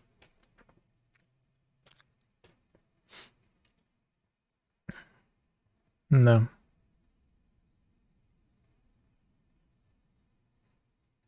Oricum, fascinant, uh, fascinant timp suntem. Când uh, am impresia că tot mai mulți oameni fac asta, mm, parcă, nu știu, intră în spațiile astea tare nișate și în ghilimele, I guess, își pierd timpul, dar... Nu știu, ideea asta că toți, toți am pe insule mici, știi? Știi că mi era așa un discurs ca în timpul sovietic care l auz și de la părinți că ia ca în țara aceea noi toți știem, e ca privim același, nu știu, desen animat sau același film și tățeau parcă un fel de așa zeitgeist, de referințe din filme sovietice. Pentru că tăți în următoarea dimineață nu erau multe alegeri, da, să point, știi, erau câteva canale și tăți aveau același discurs. Dar da, acum exact, sute și mii de discurs. Și, nu. și a crescut complexitatea încât ne grupăm în mici da, nu, nu de ajuns că vorbim despre ceva obscur, dar încă și în limba română, ce deja ne... Și încă și pe un server de Discord. Dar este un paramex asta, nu știu. Da, în fine, eu cred că să termin dar live-ul pe YouTube și deja dacă vreți să mai stăm pe Discord, cred că am încheiat noi cam tema. Însuși deja putem să ne abatem. Dar mersi alora de pe YouTube.